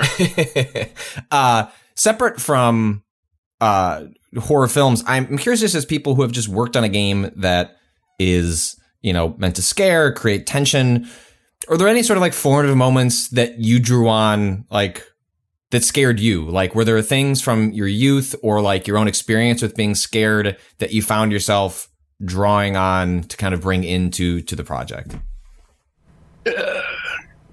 Thinking about that one, do you have one Yeah. enough? Oh, it wasn't so much a, a, a personal thing, but it was certainly um, when I was when we were like looking at Doctor Mercer's character. Mm-hmm. We we definitely came uh, to look at you, you know how we were going to revise his character and, and review him, and it was trying to think of um, what's scary about a doctor in 2022 or 2023 when the game's going to come out. Um, just to make sure that we were really hitting that note of of what feels scary uh, now and like what what's what's you know what what gets under your skin you know beyond someone being a villain like what you know what kind of doctor would be the you know your sort of nightmare scenario to have? Um and sort of going you know sort of thinking about it that way. Uh uh, so trying to you know so it's, it's taking a very grounded approach to it i guess. Um you know less of a you know sort of sci-fi villain and more you know that that sort of slow horror as you sort of realize what kind of person is treating you Yeah, that's a good that's a good point, Joe. Uh, and I think that came across really well. Like I, I, I do like our interpretation of Mercer and the remake. Like I think uh, we between your script, between your dialogue, and and the performance we got of, out of Faran. Uh, I think he's hit a very creepy but believable uh, balance. You know, it's it's. Uh, I'm I'm very curious to see what the fans, how the fans feel about him. There's a certain, there's a very. Faran brought a lot of credibility to the character, but I think the material that he was working with it was very creepy and, and, and disturbing. You know, so it, it's a, it's kind of the best of both worlds. It was it was fun actually because um, Faran Tahir is our uh, actor for Mercer, and um, we actually showed his audition to our community council, and they were all just getting really they were like getting really creeped out. And one of our community council is also a nurse, so she, she was like, oh. Uh, and maybe another way of as, uh, you know asking the, the the question I just did that might elicit a more uh, a different response would be so like I, when I think about like when I've been scared in horror like the mo- the formative experience for me is the Blair Witch Project. Like I was a young teenager. I uh, believed that marketing campaign that I remember looking over to my dad in the theater and like dad why would if they found these tapes and these people might have died, why would they why would they show this in a movie theater? And it's like only something like a 13 year old can be suckered into before they understood what ARGs and viral marketing campaigns are. But uh, it like threw me off camping. Like I like couldn't do any of that kind of stuff. Even still, like I've got kids now and like it has come up. It's like, do you guys really want to watch dad like have like an existential crisis when he hears like a twig snap at two in the morning? And like I've never been able to it's it's my all-time favorite horror film. Like I've never been able to shake that movie. And so I wonder for the two of you if there are they could be games, they could be movies, they could be books, but ones that when people ask like what scares you, like one of those what, what kind of comes to mind? For, for me, there are a couple um, that you know definitely traumatized me, and and they were ones that I'd watched later, like The Exorcist for example, The Exorcist, the first Exorcist, I, would watch that later in life, surprisingly, and and and the imagery some of the imagery from that film is still still resonates with me, and it wasn't until this year actually. You know, I, I'm in, I'm into my 40s, and and it was this year at Halloween I decided to rewatch The Exorcist. I rewatch. I waited until sunset, so it was the proper environment. It was nice and dark and quiet. Rewatched it just to kind of trigger some of the emotions I would have had back then, watching it through my younger eyes, and uh, and it was still potent. But I was able to look at it through a bit more of a critical lens this time but for example, uh, the imagery of um, I, I don't know how familiar you're both with the with the film, but there's Mm-hmm. they, they flash that that demon face a couple times, and it's become a little bit famous now. I think it's Pazuzu. I think is the name. Yeah. Of it. Yep. And, and it has become famous. It's a, maybe a meme now, but at the time, you know, before in, internet memes and all that, when I'd seen that, it, it was that was a strong image to all of a sudden get captured, burned into your retinas there. And I remember specifically uh, at the time I was working at a video store, and uh, you know, at the video store we'd close at midnight, so you'd have to wrap up the store and clean everything up. And I wouldn't leave until about one in the morning. I'd be driving home, much younger, you know, just having my license and having seen the movie. I'd be driving home, and I would constantly see that image pop up, it, that face pop up in my rearview mirror. You know, I would see it, and I was confident I was seeing it. So you're just kind of like hurrying home to get us home as quickly as possible. He's, he's creeping up behind you and I think that is definitely one of the images that stuck with me the longest. Um, for one reason, and, and again, the film is is brilliant, and I think one of the reasons it was so effective was because of the how grounded it was, how grounded and relatable the characters were. You know, you understood their plight and what they were going through, and and how difficult it was to wrap your head around what was happening in that movie, and the way it was shot was far more documentarian than anything we have nowadays. Aside from maybe the Blair Witch, the Blair Witch Mhm. might be the only one that feels as grounded in terms of the filmmaking and cinematography as the Blair Witch, as uh, the Exorcist did. And so, uh, for all those reasons, it was really easy to be in that world and be through, live through that experience with uh, with them. Uh, so for me, it's uh, I'm, I'm I love Thomas Harris. I love his uh, I, I love his uh, books. Um, but it, it's funny. I saw the Silence of the Lambs. I can't remember. I was maybe about fourteen. Um, I saw the Silence of the Lambs, uh, and I enjoyed it. Uh, I thought it was really fun. Uh, I guess it didn't affect me maybe the, the same way it was meant to. Um, the scene in the cage uh, where Boyle's body is hung up is pretty is is is a you know that that kind of stayed with me and we, we kind of have a, a nod to it in the game um you know actually you, you know we have that's we have true. like Yep. yeah we have like mercer and and a patient of his who kind of in their own little weird thomas harris world but it, it's funny because i watched the film and it was it was okay and i was watching it with my mother and at the end of it she told me a, a story um, that you know she comes from the same town as Anthony Hopkins, and she said you know they had the premiere in uh, Port and they had it in the cinema, and she said there's there's two staircases that go up and they go up to a balcony at the top. Um, so you come out the cinema and there's this you know these these staircases and they have this balcony at the top, and she said that you know after the premiere had finished, everyone came out of the theater and Anthony Hopkins is standing on the balcony in his prison jumpsuit. No way. I'm sure, and I'm sure she, and I'm sure that she thought it was a cute story, but what that did was it kind of made the film jump into reality. Do you know what I mean? Mm-hmm. Yeah. So it, it kind of bridged the gap between, uh, you know, it sort of bridged that gap of of um, this is a movie and it's separate and it's over now to, yeah, uh, this, you know, Lecter was apparently standing right there. So uh, that I think that that got me good uh, for for a while. Yeah, that's really breaking the fourth wall. That's uh, Oh, yeah, that's yeah. incredible. Well, it's interesting in both of those. Uh, uh, you know, the Hannibal ends up being a, a really incredible sort of like adaptation, reinterpretation of that work. And I, Joel, I most people didn't watch it, but the Exorcist television show got two seasons on Fox. You would think a network commercial break uh horror show shouldn't work. Um, and like the I only seen the first season, but the first season is is actually pretty exceptional and and well done. And um, if you get if you get some time post uh you know Dead Space, uh, it's worth. Uh, I think it's on Hulu. Um, and it's worth it's worth checking out uh, just to see how they pull it off and what seems like the least hospitable environment for like a, a horror show that has to like hey every seven and a half minutes we're cutting a commercial and there's a there's a there's a towel commercial and we got to get you back into it. And they they find they find a way they i mean it was clearly written and shot knowing that hey, the breaks are here and we're going to try and build the the scenes around it but it's it's it's an interesting piece of, of filmmaking. Um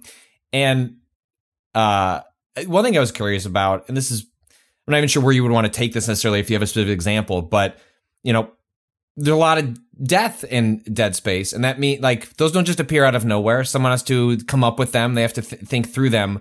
When I'm curious, when you're prompted with, "Hey, like we need some sort of death scene here," like where where does what are those creative meetings like? Like what um I'm you know I'm I imagine I'm gonna start from sort of a place of humor before you arrive at the darkness. But uh, correct me if I'm wrong. I'm curious how moments like that are conceived creatively.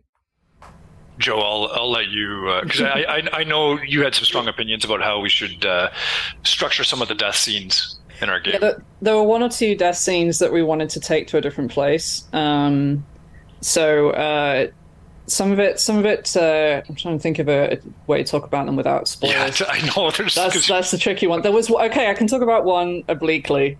Um, so we had one. This is new. It's a new death scene.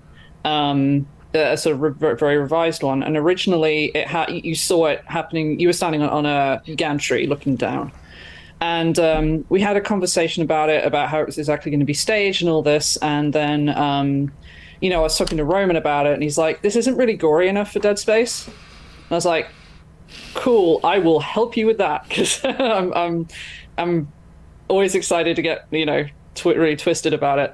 So we were like, okay, well, if we want it to be gory, we have to, first of all, we have to be closer. So then it started adjusting the level design. Mhm. So we're gonna have to put it put it in a. Uh, we're gonna have to get the character right up close, and it's like, okay, we're gonna have have it staged this way and do it this way, and then it was looking at the tools that were involved in the scene and in in that death. And we actually took a bit of inspiration uh, from other horror games as well. Um, there was a particular piece of imagery that was used, and it was like that actually worked really well. Uh, you know, something similar would work really well with the the setup and the characters and the mechanism of death, shall we say? um, so it kind of developed from there. But it, you know, it was this. Um, it starts in a sort of image, and and then you you start you know because it's games, you have to be like, okay, how practi- practically can we do this? Can we do it with VFX? Is the level design going to support it? What if the player just tries to shoot the other person in the head? All that's always a problem the, the the the player is armed and can constantly shoot someone in the head is always an issue stage stage these moments. Um, yeah, so there was there was that one, and then there was uh, the death of one of the, one of the sort of central cast, which in the original we didn't feel was really hitting the mark. Um, the story has changed so that that person's demise is a little more emotionally fraught. Um, so we wanted, but we wanted to give them a really good send off, and I think uh, Joel, uh, your team did a, an incredible job there, and so did the VFX team because we asked a lot of them for that. and that one's a bit, of, that one's a bit messy. I was I was thinking about it, Joe. Like I think all of the death scenes that we've revisited are all pretty messy. Like they're all we, we've we've we've added a little bit more gore to them, but Mm. uh, I think going back to what Joe was saying, like you get, I think we've we've enhanced the emotional connection through those death scenes. Like you do need you see whomever is dying, their their their character has been built up a little bit more, so that when the death happens, it, it resonates a little bit longer uh, or stronger. Uh, but we've also physically positioned them and staged them so that you do you do uh, your your front row seat to uh, to a lot of them, a, a lot of them, not all of them. Yeah. but uh, uh, and I think I think that allows you to connect a little bit better with what's going what they're going through. And the the last question I'll leave you on because I know you got to continue your gauntlet. You Joe, you mentioned you know the kind of the the discussion there was like uh, I don't think this is gory enough, and I'm curious where that line is. What is the line on Dead Space where this is too far for us, or like how how did you how, where do you find that line? Like I'm just curious where you kind of built out. So like what is the space that Dead Space lives in in terms of gore, violence, um, you know, how far is cartoonish, how far is is realistic. I'm curious how you figured out that line for for yourself. Well, th- this is a game that we specifically developed a peeling system for our enemies. So, you know, the line is line's pretty good. Um, yeah, I think I think it's I think it's uh, I think there's a level of gratuity past which a death starts being funny. It just it, you just you you disconnect, right? You know, it's it's like you know if you watch someone you know getting their legs pulverized and ripped off, it's like okay, at a certain point you can't visualize that. But if you're looking at somebody getting a toothpick under their fingernails, it will make you wince. Don't like it. So I no, No, I, think, I think it's I think it's definitely keeping that that level of um, uh, almost relatability. It's like you it's like you, you you're like oh god that would really hurt. Um, but if you go too far, you it just like I said it just, it just sort of becomes cartoony. Um, so I think it's just leaning into the the groundedness of Dead Space. You know, we, we, we joke that the enemy, that the weapons that you use, uh, the damage, you're basically committing industrial accidents. It's that, it's that kind of level of gameplay's words, not mine. Um, it's um, it's uh, it's that kind of level of like you, you know you can understand how how much damage an industrial accident would do and can do, um, as opposed to you know some you know, re- really, really going overboard and say, you know, something you could do in, I don't know, animation. Um, so I think, I think it's that. Uh, it, it's just sort of making sure that it always feels like relatable in a way. Yeah, and, I think it's also a matter of being judicious with where we put it. Um, you know, on our human character deaths, you know, obviously we we pull back a little bit from the gore, just to again, like Joe was saying, to make it a little bit more relatable, less cartoony. But on creatures and, and monsters and, and necromorphs and that kind of thing, we, we had a little bit more freedom to to embellish the gore. You know, we do like Joe said, we have the peeling system where you could blow chunks off of the enemies all the way down to the bone, and that's fun and that's part of the gameplay experience. But that level of gore is a little bit more appropriate for those monsters. You don't. It, it doesn't become cheesy or it doesn't. It doesn't pull you out of the experience uh, when when it's on the enemy monsters. The um, it, it was funny because. Uh, we found early on in the project that a lot of a lot of our meetings where we'd be sharing visual material and references and that kind of thing included a lot of very disturbing images and pictures. Um, we were putting together. I remember er, at the start of the project, we were putting together the whole visual brief uh, for what that dismemberment and peeling feature would be. And uh, you know, as as I was putting that together, the um, I was looking at images from car accidents and and certain injuries and that kind of thing, and it and it starts to you know, at the end of the day, your your, your mind's in a very dark place because that's real. And so I made a very concerted effort to only draw imagery from films and TV and series and that kind of thing. Because there's plenty of reference from those, but it's a little bit easier to uh, to to to not get overly connected and feel uh, subjected to the to that some of that imagery. Um, but as a result, you know, when we would go into meetings and have to share that kind of visual reference, we would always have to put a bit of a disclaimer at the front saying, "Okay, graphic image, imagery in this in this presentation for you Yeah. for those of you that are might, uh, sensitive to that. You know, we'll we'll give you advance warning not to look at this slide or or, or blank out this slide. Close your eyes.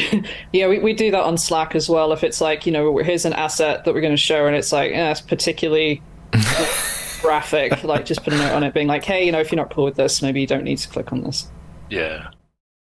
Very cool. Well, Dead Space is out on January 27th. Joel, Joe, thank you uh, for joining us here on Waypoint Radio, and congrats on on making it to the end. Thank you. Fantastic. Thanks, Patrick. Yeah, thanks so much. Really appreciate your time. Good luck on the rest of your gauntlet. I'm going to go watch Prometheus now. Uh, hey, let me know. Hey, reach out. Uh, have a Prometheus chat anytime. I, I, I'm going to make you a believer. I'm going to make you a believer. Go, I'll, you know. mute, I'll mute it. I'll mute it and watch it. I think I'll appreciate it more. All right, take care. Thanks so much for your time. Really appreciate it. Thank you. All right. Well, that was Patrick's uh, interview on Dead Space. And as Patrick alluded to, uh, we will have further thoughts on the game later this week.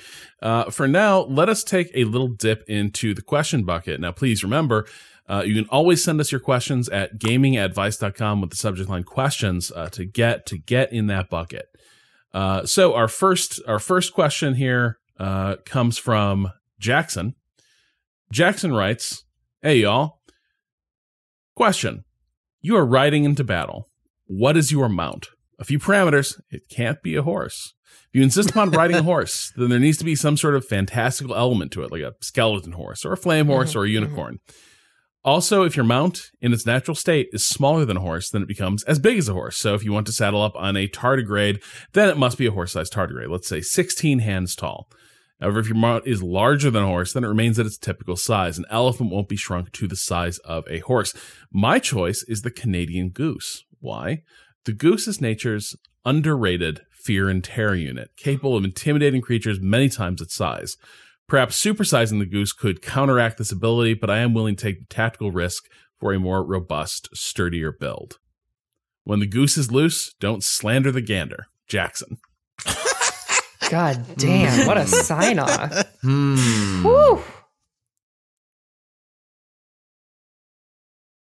I'm looking up animals. Patrick googling what is an I'm animal? searching list for of an- animals. Wait, list I think of every animal. Jackson. So the thing I want to do, so the thing I Jackson the wants answer, a loophole. the answer I want to give is not the answer I can confidently give. I Mhm. think a terrifying mount because it right, right correct me if I'm wrong. If it's a, if it's smaller than a horse, it will be made to the size of a horse. Correct? Yeah. Right. So, boy, if you saw like a horse-sized tarantula Ooh. running at you, that would be No, bad. I'm done. Could I'm I out. do that? I'm out. No, no, I'm I'm with you. I couldn't do it.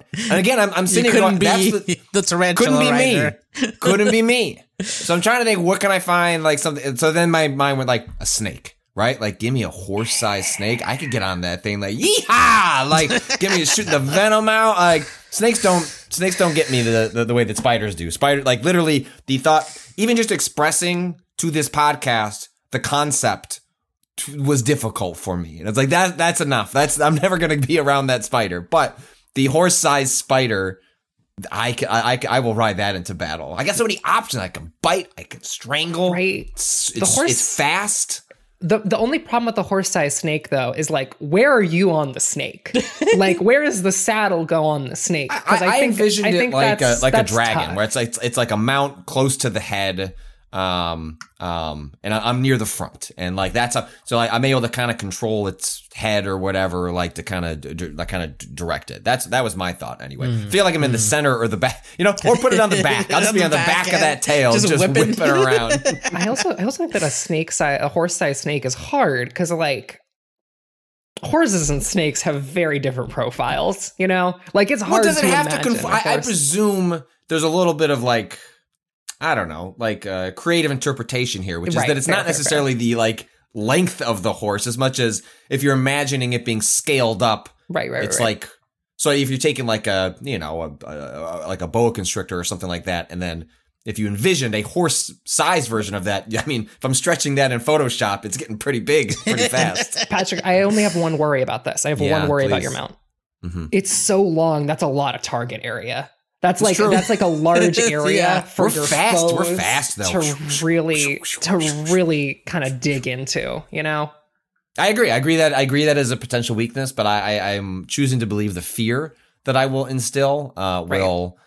I get. I guess also in this world where I can have a horse-sized snake mount, and also the tarantula horse-sized mount was a possibility. There are all other because when I'm saying, well, I have fear on my side, I was like, well, maybe I don't because if there are all other manners of darkness Right. that have been turned into horse-sized uh, creatures of the dark, the snake is maybe not necessarily as as scary as, as other potential options. Yeah.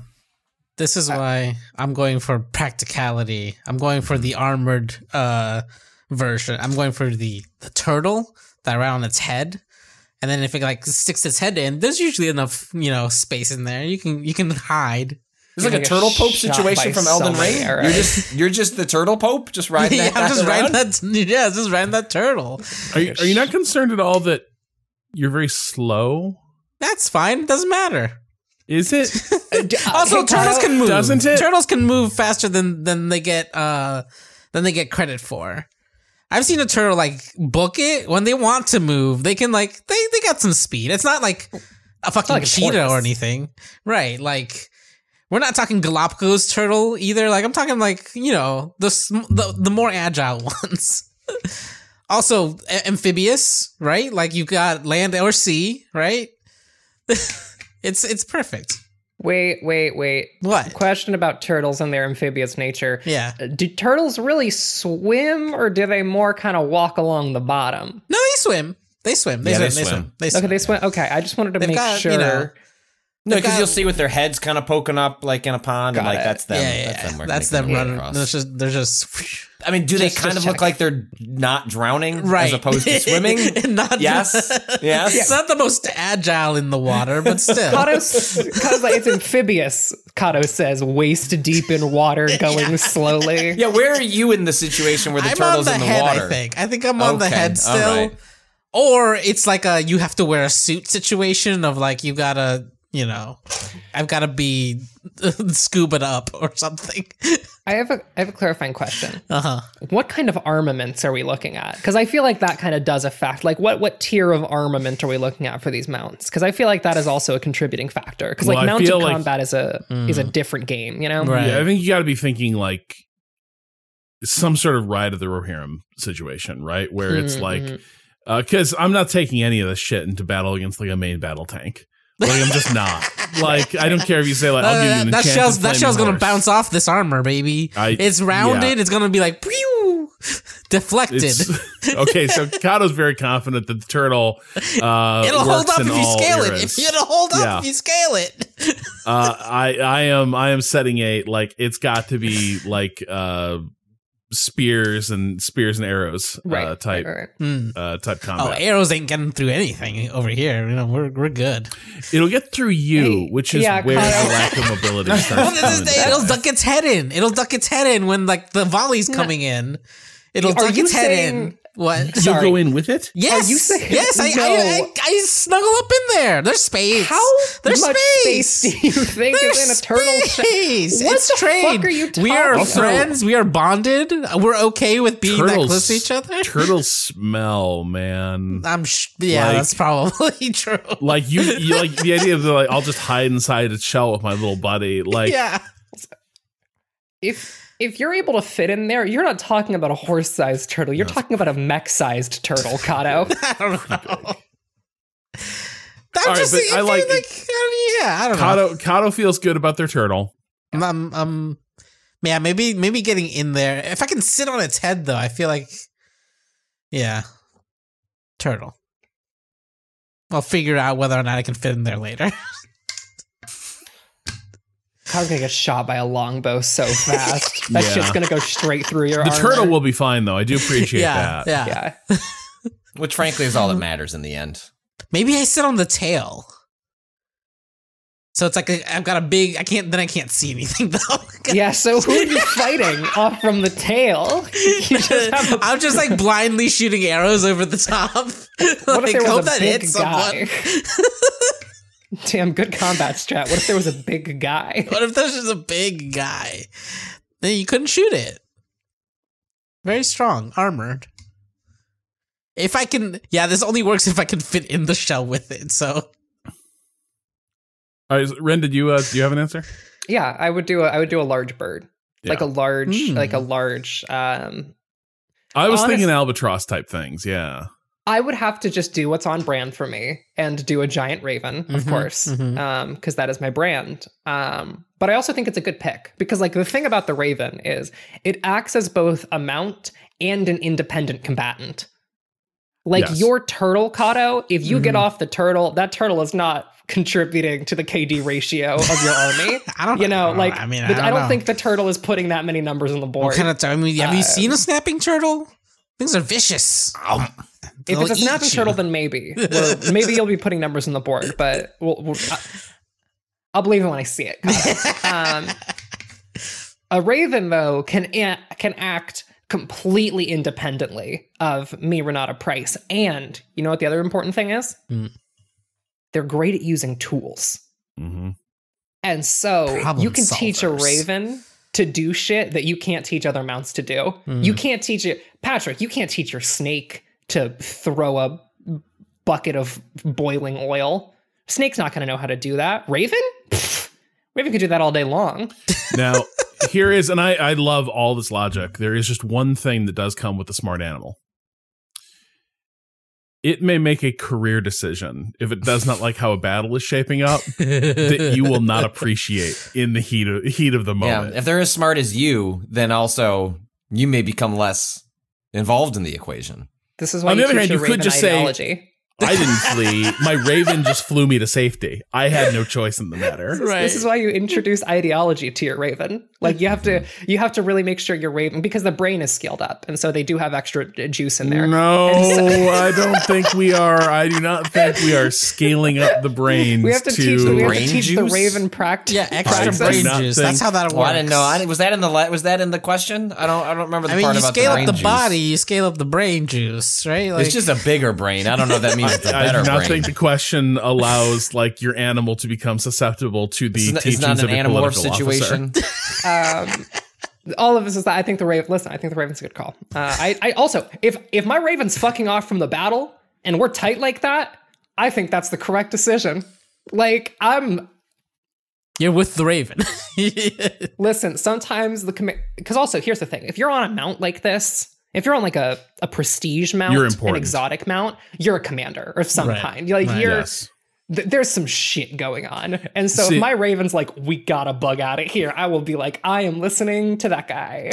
this is why see this is why i was torn between do i want something uh like a an osprey or a peregrine falcon or do Mm. i want something like an albatross and i think i want the albatross because uh like one like teaching yourself to be a good enough uh rider to like let the falcon or osprey like do its thing the best it can like that requires like that requires a lot of skill to like be mounted on that but the other thing is the albatross has that like ridiculous flight range Mhm. and is it like a particularly violent animal no but with the wingspan scaled up it will not matter like it is that will that will be a bird that can strafe Right. Like if you fly in and do a whoof, you're gonna knock That- motherfuckers over. Yes. Yes. Uh, plus, again, like to the point of like, obviously, if I'm on this mount, I'm very important. Uh, I need that flight range so that I can be attending to all the things that are relevant to the to the war effort. I also think that the other thing in your in your favor here is that like the Peregrine Falcon isn't just like isn't just hard to ride. It's also like that's a specialist troop. You're only bringing in the Peregrine Falcon if you expect other horse-sized birds because like Right. that's what the Peregrine Falcon is built for. Peregrine Falcons are not built to like they're not great at ground prey if I remember correctly. They are designed to fly at 120 miles per hour and just fucking delete a bird from Yeah. the air. and like if you're expecting to go against the bird army, then I would take the Peregrine Falcon. But hold like, on. How do you? Can you? How do you? How do you mount? Feels like you know we're riding on top of. How do you hold, on, to hold a on. bird, Mister. I will live inside the- its shell. I will when live the, when inside the its fire is shell, coming damn in. it. Doesn't get to raise questions about like bridles and Also- stirrups. you can very I can very easily imagine like a halter for a bird. You know, like gotta you, you like fucking str- strap the fuck in. I feel like that would hurt to go no, that fast. it's a backpack. I think. Oh, oh, believe me, it's not going to be a comfortable ride. like the minute, like the minute, uh, like one of these birds like stoops, like that's going to be a real gut check moment. Uh, but uh, I think I think it's doable. I, I think you have to assume that like decent decent equipment for this Right. uh, Yeah. come comes into play. the only I issue think- is that I oh please Rob. Yeah, go for it. I was going to say, what is the what is the weapon you're wielding on top of this? I think that's the struggle with the bird is finding a weapon that you can wield that is not extremely unwieldy for the bird. You know, because like wings are big. You're yeah, not. are no, like you you're not swinging a sword off the back of a bird. Even Um, halberd, you're risking your bird's wings. Like what? I guess you can only really use ranged weaponry. A lance is a good call because that's But- right in front of you. but even then, like the bird, anything the lance will do, the bird will probably do better. You know what I mean? Like what? Like if the bird's just going to be like the, the, The bird, bird would be is better off just the bodying a target in front of it Yeah, than hitting it with a lance. the bird is simply the weapon. So you bring a longbow. This is- like yeah. like a like a big fuck off like the ones Nope. that like that people can't use anymore. you can't. Nope. You can't. No? Uh, you can't fire that seated. Oh right, because you have to let yeah. Yeah. I forgot. So I'm thinking this. like you're gonna have to bring like crossbow. Honestly, is probably your Mm. your thing where like bird takes you to safety, you reload, you come back down to firing range. But even then, your fire rate, you're probably diminishing the effectiveness of the bird. wait, You're don't have to go down to you don't have to go down, Rob. if you put so imagine that your bird harness, right? Oh. You can put you can like click the crossbow into the harness and then instead of having to land to pull it back, you just have like a, a thing that like a reloading station on the back of your bird that uses the harness as the thing that holds the crossbow in place when you when you pull it back to draw. Oh right, but I, but I more mean like you will you will still in between rounds probably want to move to some sort of safe distance uh, while you you know what I mean like that's The bird is doing evasive maneuvers during this. Exactly. this is this is why it's so hard to be the bird rider is that you have to be like reloading your crossbow Yeah. as your bird is doing active evasive maneuvers. this is also why the crossbow mounted the the bird mounted crossbowman is the most terrifying unit on the field.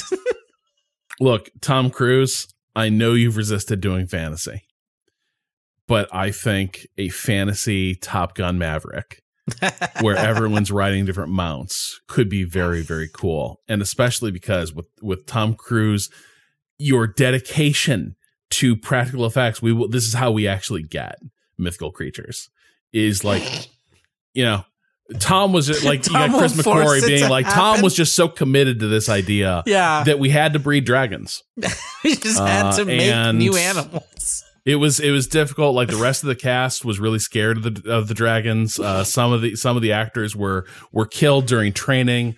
Uh, but I think once you see the the IMAX shots we got from the camera dragon, uh, you'll be really appreciate you'll be- you'll you'll be really amazed at what we what we pulled off. Uh, okay, so that is that is mounts.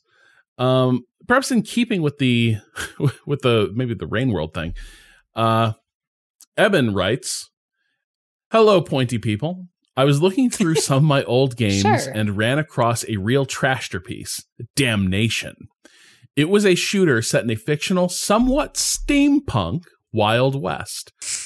bad. It had a it had terrible writing. The guns felt bad. The AI was a hilarious combination of awful and overpowered, but it employed a truly fascinating vertical level design with surprisingly complex and fun traversal. My question is, can you think of any games that you don't like and or are objectively bad, but for which you still hold a grudging respect? Fuck capitalism. Eben, currently, unfortunately, in Florida. Hmm. Ugh, yeah. Sorry, buddy.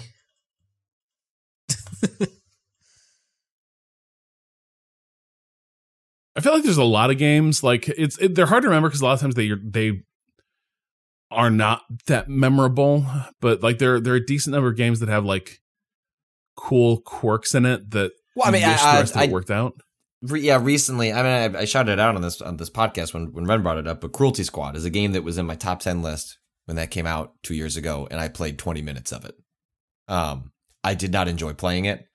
I did not want to play more of it, but I found every decision inside of it so utterly compelling that I wanted to read and watch other people play it.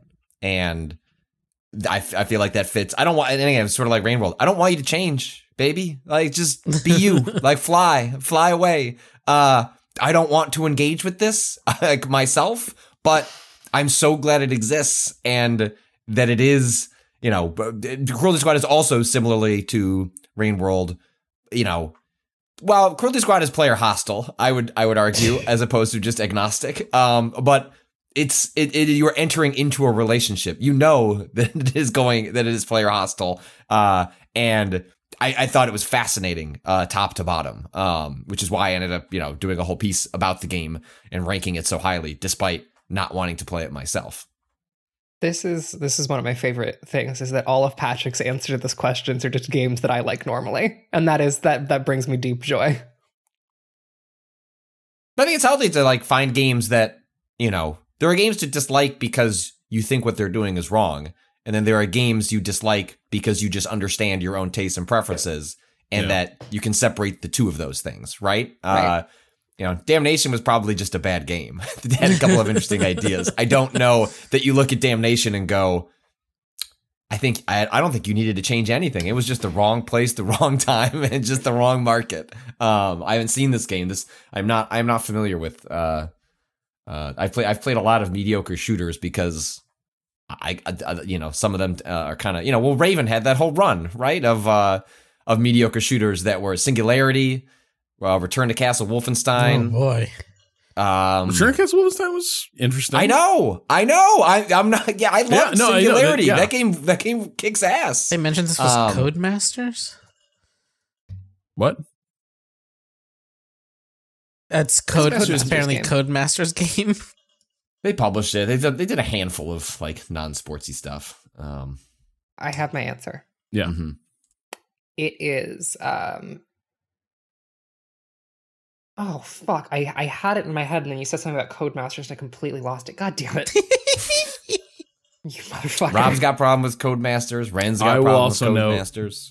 My mediocre Western game was Gun. God. And I had forgotten this.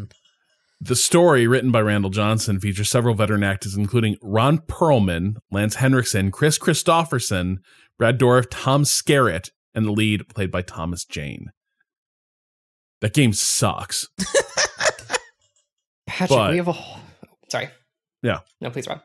That's it. No, that's Patrick, that's have- that's it. That's the that's the thought. Like that. If I'm thinking like horrible Western games that you kind of weirdly You- like. uh, you- I I believe what Ren is about to suggest here is that uh, Ren wants to watch Rob play Gun that's under not the Ren's about s- rentals. Oh, oh, I thought that was even like repurpose the Wait, Ren's no, rentals to get Rob really to play good Gun idea, again. Patrick. That's a really good idea. All right, well, tell me your other good idea because then then, we'll, then we can get two out of this one. I was gonna say Ren's Rentals is actually gives me both of my answers, which is Alone in the Dark 2008 and Yes. Too Human.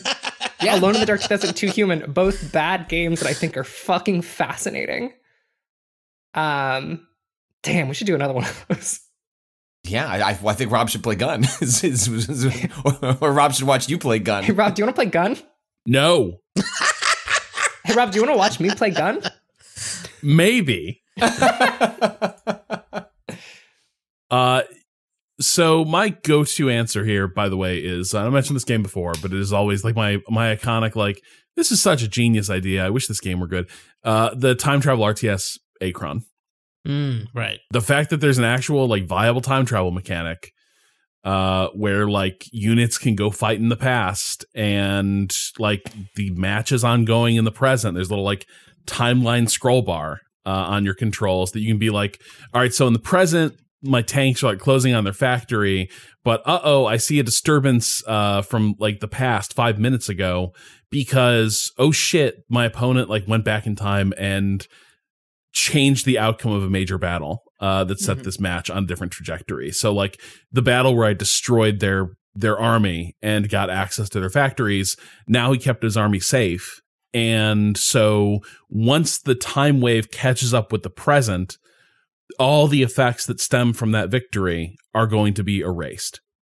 And so the question is now do you continue to play in the present even though like you are going to like witness a radically transformed battlefield when the time wave hits and and the the the ripples from that past decision catch up uh, or now do you go somewhere in the past uh and and start reacting? It is and a like it's astonishing it works and it, it does largely work in terms of feeling like a game where time travel is happening and the effects are propagating forwards. It's just tied to like you know it's it's a game that feels like a proof of concept more than a finished game. Mm. and that's kind of the, the the tragedy of it. And then nobody ever bothered with it again. Like i don't think i've ever seen the uh the idea come up and anywhere else. And i think the guy who came up with it mostly just does like war game simulation modeling for the pentagon. Um but it, like it doesn't like i've never seen this idea uh crop up anywhere else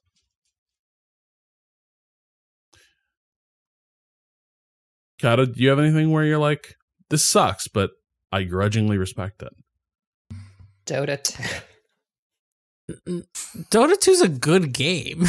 like, no, that doesn't. This is the issue. Is like I feel like I don't know when I dislike something, I end up like not finding that there isn't this in between of like Destiny One. no Destiny One was okay. Well, actually, Mm. but the thing is that It that got very good. Yes, yes. Uh, it it it it, it got much better, but that original. But for a while there, was- there was that whole like bad game, but guns so good. Yes, yes. It was it was the missions were bad. It's like the raids were the one like saving grace in those like early weeks. And yeah, I guess that I guess that counts. Destiny one. I, I it just been wanted so you to long. say something bad about Destiny. God, And I Well, got, I, mean, got yeah, it. yeah, Nailed it. I've always said that first campaign was absolute trash. I understand why so many people just completely bounced off of it without finishing it.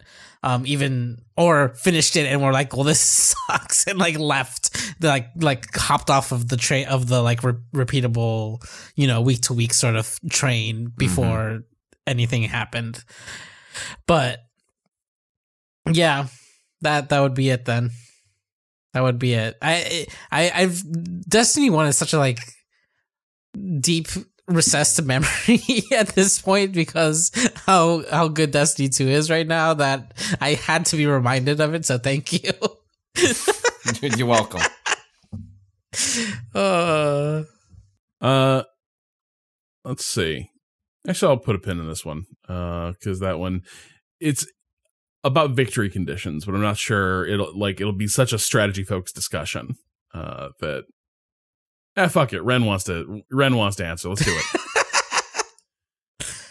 Hello. Here is one of those rare questions that should make Rob talk about video games. Nice try. Uh, this question is prompted Wow. most recently by Total War, Warhammer 3, uh, the Warhammer 3 discussion, but it is a general interest of mine. I'm curious if y'all have any standout, you know, parenthetical strategy games where some or all of the factions player characters have unique or different victory conditions. For example, the Wood Elves of Total Warhammer 2 do not need to conquer the entire world. They just need to hold, protect, and grow some specific forests for lore reasons. This quirk to their campaign, it means that while I don't enjoy playing as the Wood Elves, I do enjoy playing their campaign because it is different and limited in some smart ways. So, favorite podcasters of mine, who are your favorite weirdo campaigns in gaming? Thank you. Also, Patrick, Rob, Ren, whoever happens to be in the area. I work at a fantastic little distillery and restaurant in Three Oaks, Michigan, by the name of Journeyman Distillery. Y'all provide me with much free happiness over the years, and I'd be happy to repay some of that pleasure debt with high quality booze. Well, thank you for the offer. Wow. I'll make it to. I have to look up where's Three Oaks, Michigan. Free drinks. I will journey far. I I think that my answer to this is it's got to be the Endless series. I think that the Endless Yeah. series, Endless Legend, Endless Space, etc., uh, is better at. You know, honestly, I think that those are the best 4X games. Full stop. I think that they're just better than everything else in the genre, and kind of consistently uh, better than everything else because they're fucking weird. Those those games are made by little freaks, and I love them for that um, some of the strangest victory conditions and like faction specific victory conditions in games uh, writ large. Just uh, what a treat. Uh, no, I'm I'm I'm with you. The endless games do a great job with that. Uh, my answer would probably be, and this is a cop out, uh, and it's not a video game. It is Mark Herman's Churchill, uh, which is a game about, in some ways, entirely about victory conditions because it is about the uh, Allied powers of World War II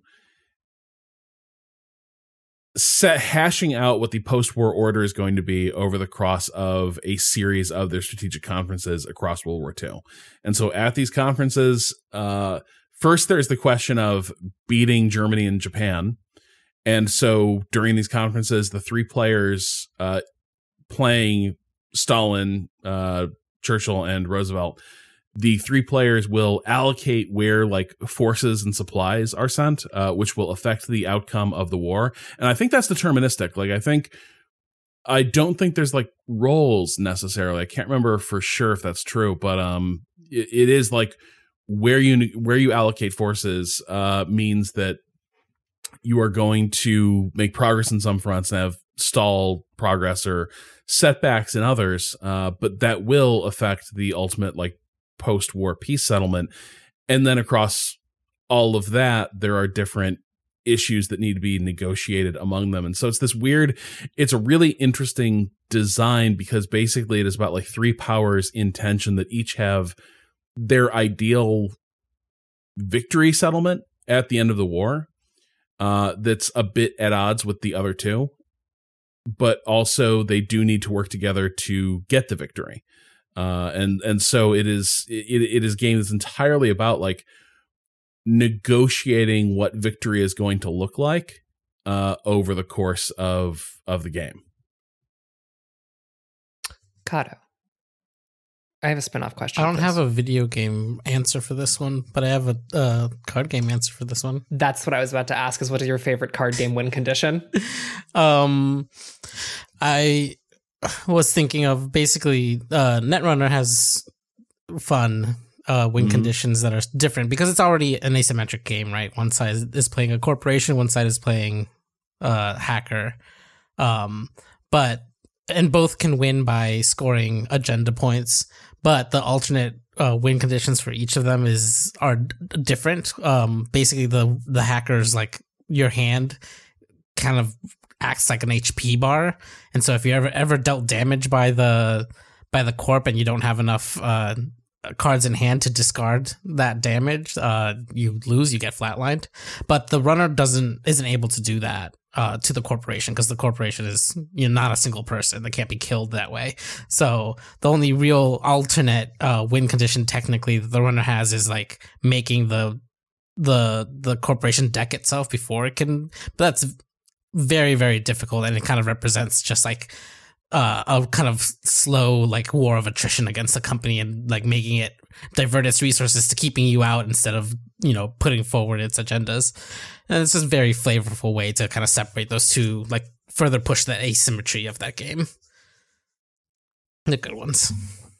I'm like, there's the problem is like in board game space, you can just go forever, Right, On this right. question, Like, this- this happens a lot. in, in video games. Like there's there's such a bias towards symmetry. Yes. Um, except for yeah, you do have uh, you know, it's more of a standout thing in in video games Yeah. Um, and then you have the weirdos like an amplitude who, who are like, we are going to create interesting narrative, uh, like paths for each of the factions. And though I think for me, Endless Legend is so much better, uh, a 4X than Endless Space is my, is my one issue. Um, I think the space thing tends to flatten things, whereas everything in Endless Legend feels like your interaction with the world, uh, is so different from So other factions. Also, so pretty. It's you want really to if you want to look at some really beautiful cities in video games, just look at just look up pictures of Endless Legend cities. The little map tiles, they are just immaculate, and also like the each design is so wildly different from every other design. It's it's so cool. What what a good series. the thing I sometimes wonder is whether or not um, civilization is ultimately well served by emphasizing, uh, like for instance, I've never been certain whether or not the one city victory condition was all that great a thing to suddenly turn into a standard feature because it went from being like a weird community challenge, like can you win a game of Civilization two, for instance, only building a single city. Uh, and then it turned into well, you got to have single city victory conditions uh, in in every game, and so it ends up it like it it sort of ends up being a game where because so many different lines of play have to be possible at all times. I, I do sometimes wonder if it uh, made the paths through civilization games a little too a little too rote. Um, whereas Civilization Two was very symmetric and it was mostly like you know just beat the shit out of each other uh, effectively. Um that will that will do it for today's episode. Uh we will we will be back on friday uh with another episode of waypoint radio. Until then you fo- if you want more from waypoint you can follow us on twitter at waypoint facebook and youtube waypoint vice. You can follow me on twitter at rob zacny. Uh cado where can people follow you? At a underscore Cado underscore appears. patrick at patrick Klepek. ren At Ren or Raven. Uh, you can also check out what we published on waypoint.vice.com. Uh, you should check out my cute little post on how good the Bears are uh, this this year, uh, how how bright the future looks. Uh, and you should also, if you haven't read, you should also read Ren's review of Fire Emblem Engage, uh, and and read about how a brilliant tactics game is maybe entombed within the body of a very broad Saturday morning cartoon. If you if you Uh. play it, get high. You'll have a better time. you, heard it here first. Well, probably not, but you you, you heard it here as well. Uh, and thanks to Waypoint Plus, we've been able to have a bunch of fun streams lately. Uh, let's see. How go the dwarves? Uh, Uh, uh, Okay. well, well, our last, I can tell you how our last stream ended. Uh, our last stream ended with a, uh necromancer attack that, in a matter of seconds, wiped out our entire fortress. no.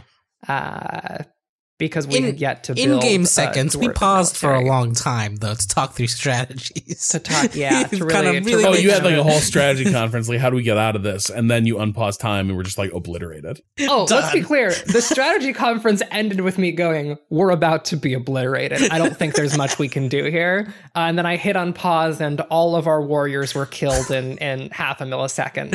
Um, Oh God. I will say that uh, in my own personal fortress, I did just have a immigrant, a migrant wave of seven children just appear uh, outside of my fortress. Those now are totally seven normal children. No, nothing seven- weird is going on there. irritating kids who can't do real work. Wow. We gotta, we gotta get. They can only haul. They God, can they're only. They can laborers. only haul. They can only haul. Listen, I made them a bunch of toys. They can choose to play with their toys or haul. That's their decision. Are the toys like vocational toys, like No. Well, one Like of them is a mini easy anvil. bake ovens Yeah, and like mini little smithing tools? One of them is a mini anvil, but there are others that aren't. There's a little puzzle box. I made, an I mean, made a to be fair- puzzle box, which is very cute. Like a Tonka truck is not like preparing a child for a life. Uh, like it's just a cool big truck. Yeah. Yeah. The mini It- anvil may be preparing them though. But you know they're dwarves; they love it. exactly. Uh, also, let's see. The Waypoint Detective Agency uh, solved a major case last week uh, with what to do about my my cable situation. And How was Uh, it this weekend? pardon? How was it this weekend? Oh my god! So one, it was the rare case of like we had our our our conference. We we delved deep into like what's the best solution to get rid of cable and uh, figure out how to get this all in line. And then as you know, wearing my uh wearing the robes of the king of the exec of executive function, Mm. I handled all that shit. Uh, you know, real lickety split. Got signed up for uh YouTube TV, and holy shit, Patrick, I should have done this like a year ago.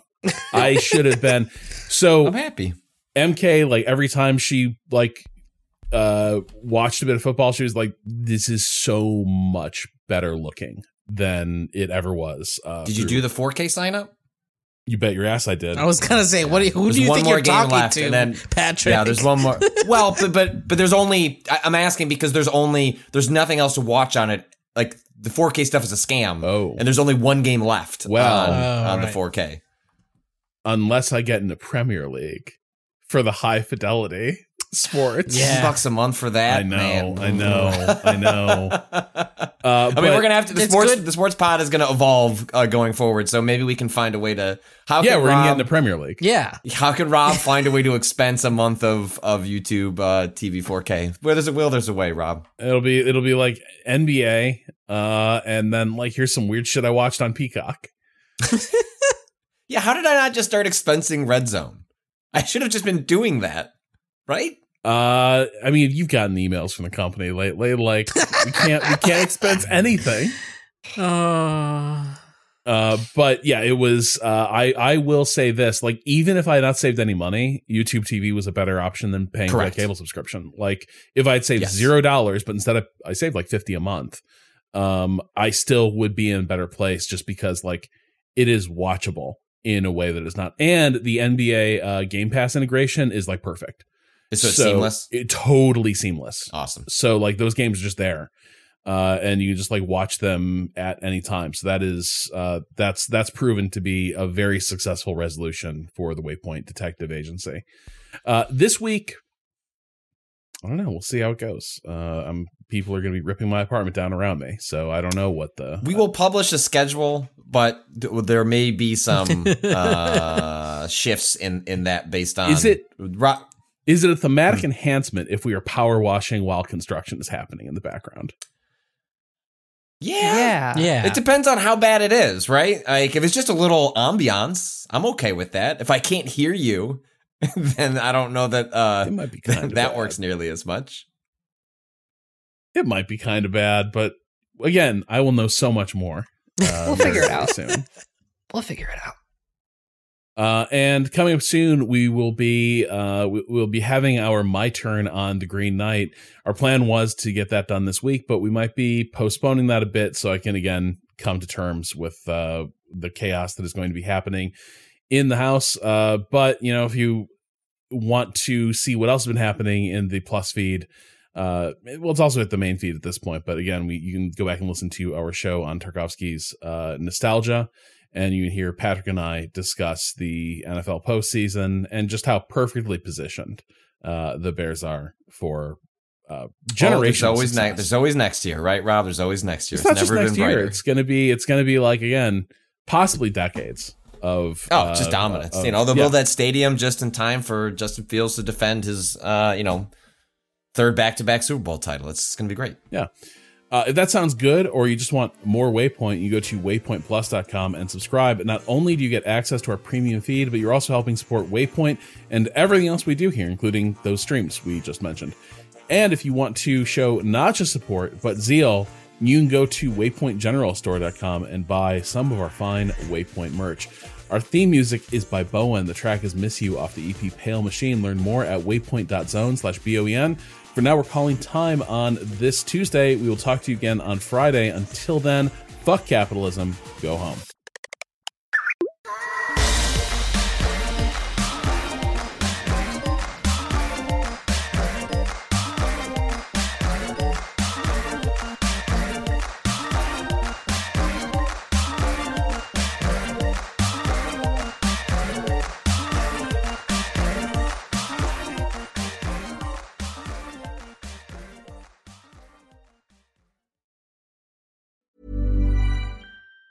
Even on a budget, quality is non-negotiable. That's why Quince is the place to score high-end essentials at 50 to 80% less than similar brands. Get your hands on buttery soft cashmere sweaters from just 60 bucks, Italian leather jackets, and so much more. And the best part about Quince, they exclusively partner with factories committed to safe, ethical, and responsible manufacturing. Elevate your style without the elevated price tag with Quince. Go to quince.com slash upgrade for free shipping and 365-day returns.